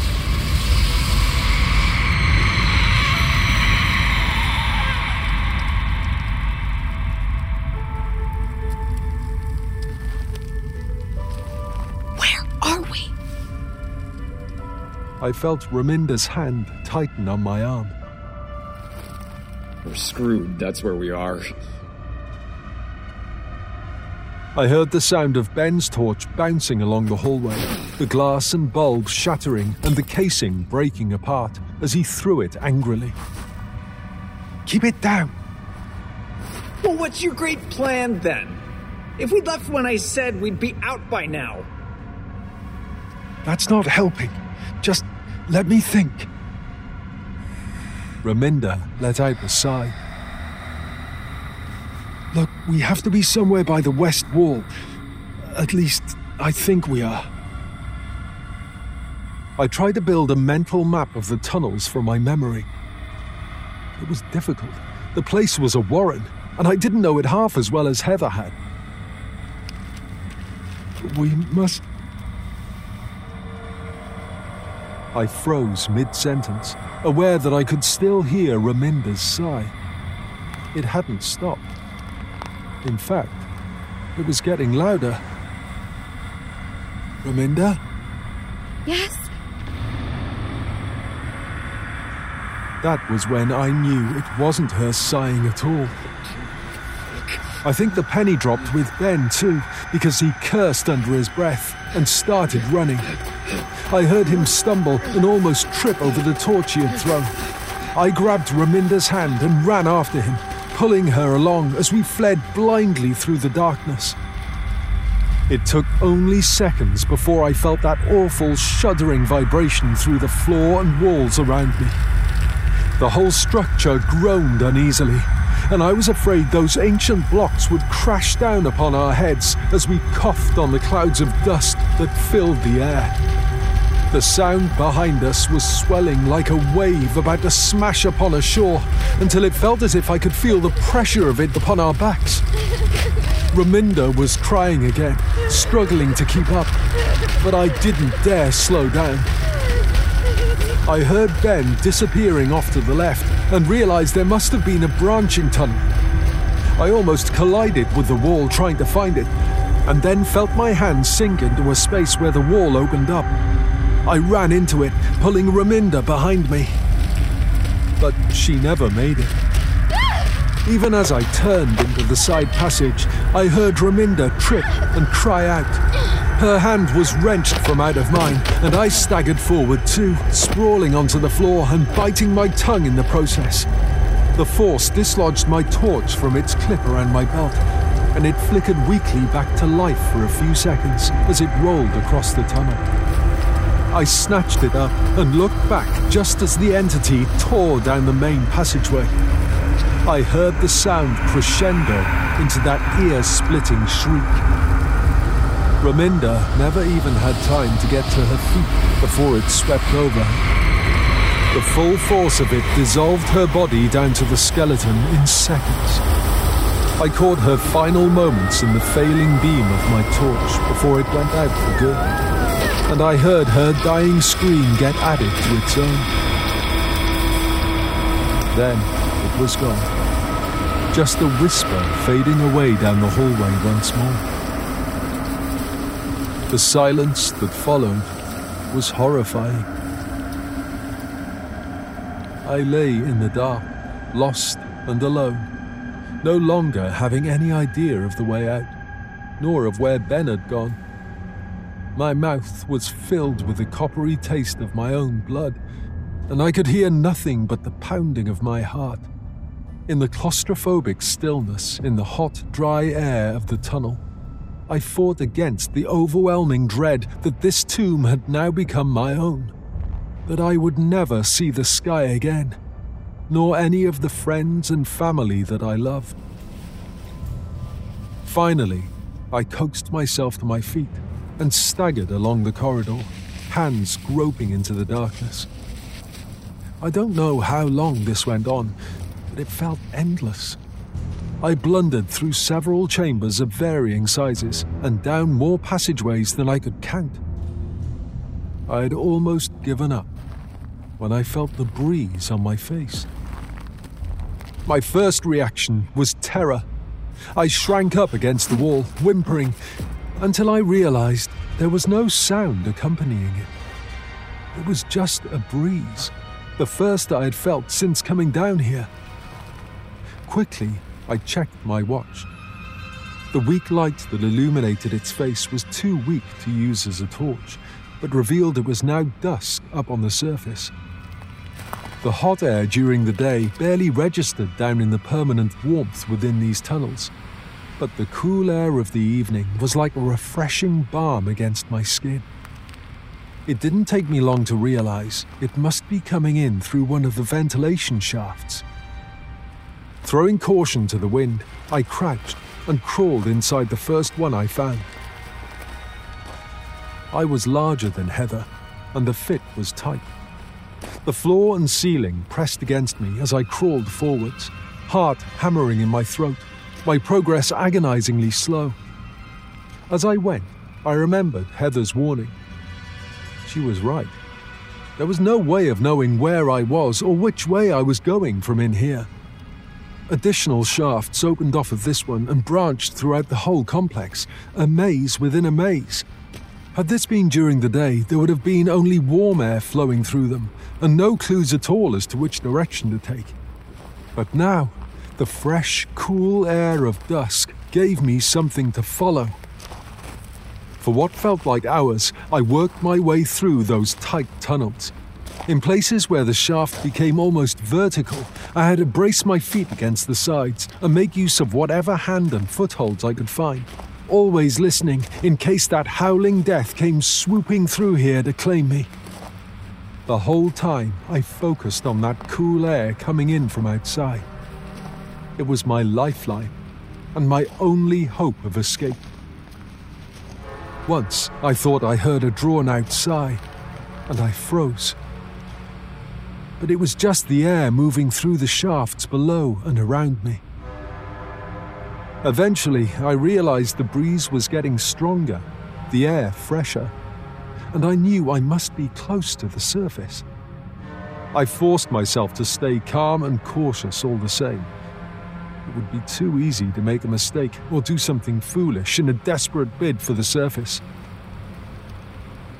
It was 20 minutes later that I finally wriggled out into the cool night air, clawing rocks aside in a wild frenzy as my head emerged.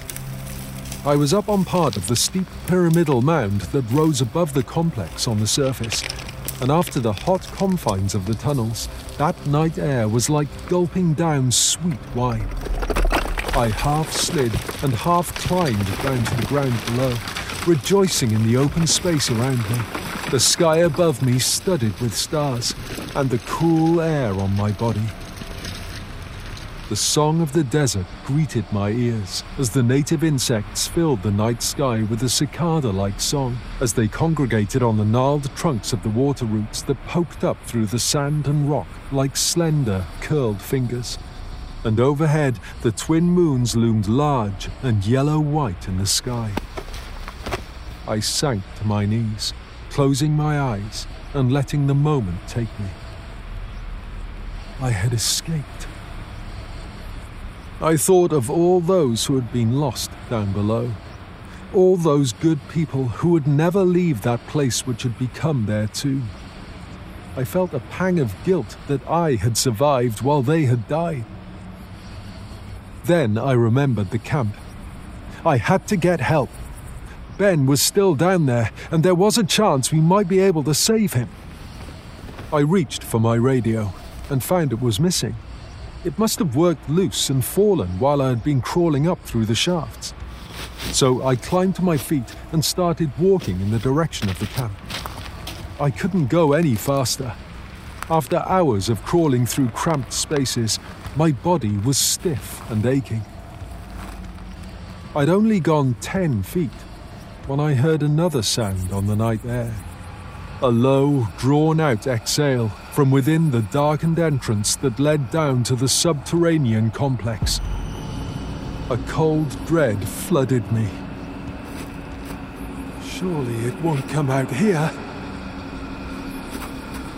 Unless there was nothing left to consume within the ruins. Without waiting to find out, I started running, forcing my weary body into a final burst of energy, aware all the while that the sound was getting louder and closer.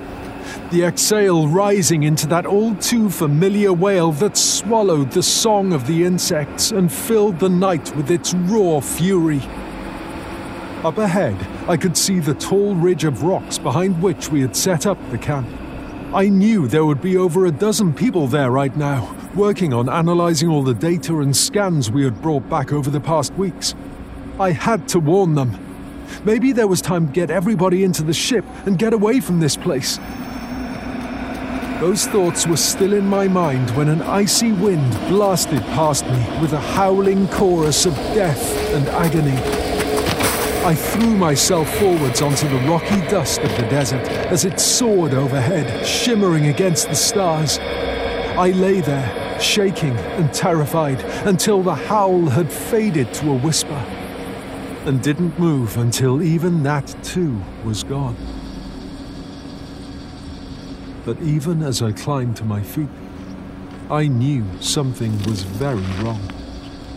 My body burned all over, as if I had plunged into boiling acid. And in that heart sinking moment, I knew that whatever the breath of God is, I must have caught the tail end of it. I stumbled in panicked terror towards the camp. Already I could see the skin flexing and bubbling on my arms and legs. I only hoped the automated med systems on the ship would be able to do something with me, if I could get there in time. It wasn't until I reached the rocks that I understood the true horror of the situation. Outside, without the narrow tunnels to contain it, the breath had expanded outwards like a vast moving mist, coiling and churning about the camp and entwining nebulous tendrils around the equipment flesh putrefied and melted beneath its touch, even as people tried to run for shelter. Metal tarnished and flaked to rust. Fabrics rotted away, and people dropped writhing to the sand, their flesh splitting and pouring off their bones. It was terrifying to behold as the breath set about the camp, erasing in minutes any and every trace that we had ever been there. The vehicles collapsed as it eroded their shells, as too did our ship. Her vast hull decaying with shivering groans of buckling metal as the structure was compromised. That was the moment I knew I was never leaving. I staggered away, sickened and shaken. The only thing I could do now was to use my data recorder to try and send a warning to the relay probe in orbit. It was my only chance to warn people to stay away. We weren't too far from the major shipping routes. Somebody would hear if I sent a message. But I would have to get to higher ground if the signal were to have any chance of reaching it. I hurried for the highest ridge of rocks, staggering painfully. My skin was deteriorating at an alarming rate, droplets of molten flesh spattering onto the sand, and my clothes were rotting on my body. What would happen when I was gone? Would that thing keep going now it was loose? Would it erode this whole planet into dust? Would it even stop there? Or could it get out into space? Desperately, I started to climb a decaying mass clad in rotting rags that left greasy smears of flesh against the rocks as I touched them. I heard a savage roar from behind me. The breath had finished with the last of the camp and was now coming after the sole remaining living thing in the vicinity that had yet to be consumed. I scrabbled anxiously up the rocky ridge, clawing my way higher with what remained of my hands, fighting against the pain flooding my body with white hot agony. A quick glance back, and I saw it rolling across the landscape like an angry sandstorm, its passage churning up the desert dust as it raced towards me. With a terrified scream in my bleeding throat, I dragged my weakening body forwards. The exertion exacerbated the decay, and I seemed to be leaving more of myself behind with each passing second. And then the entity simply stopped. It turned and drifted off, back towards the ruins. I don't know why. Had I moved beyond its range?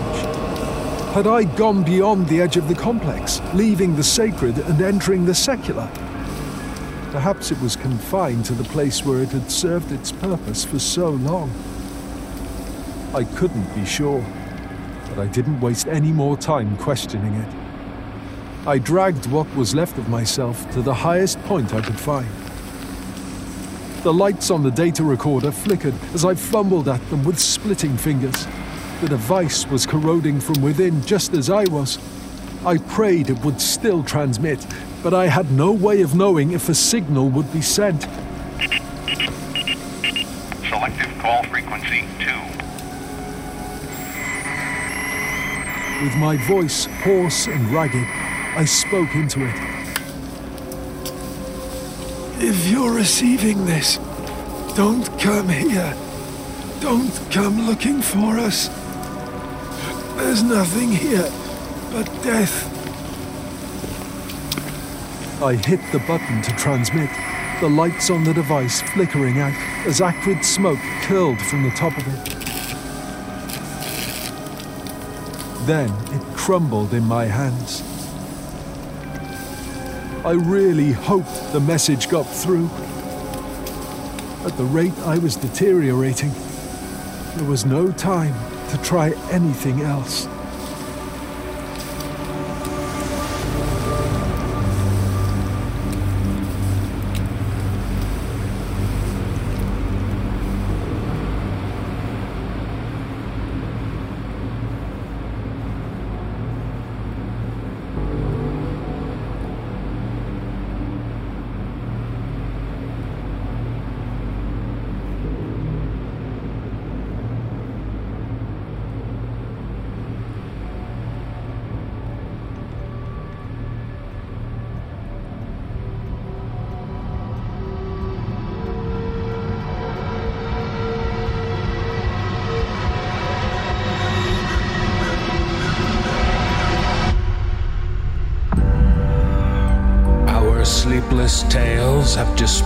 This night. Poetic works from darkness alight. We leave you with this a question on a theme. Is all that we see or seem but a dream within a dream? The No Sleep Podcast is presented by Creative Reason Media. The musical score was composed by Brandon Boone. Our production team is Phil Michalski, Jeff Clement, and Jesse Cornett. Our creative content manager is Ollie White. Our editor in chief is Jessica McAvoy. Please visit thenosleeppodcast.com for show notes and more details about the people who bring you this show. On behalf of everyone at the No Sleep Podcast, we thank you for being a supportive Season Pass member and for joining us within the exquisite horror of our reality. This audio program is copyright 2023 by Creative Reason Media Inc., all rights reserved. The copyrights for each story are held by the respective authors. No duplication or reproduction of this audio program is permitted without the written consent of Creative Reason Media, Inc.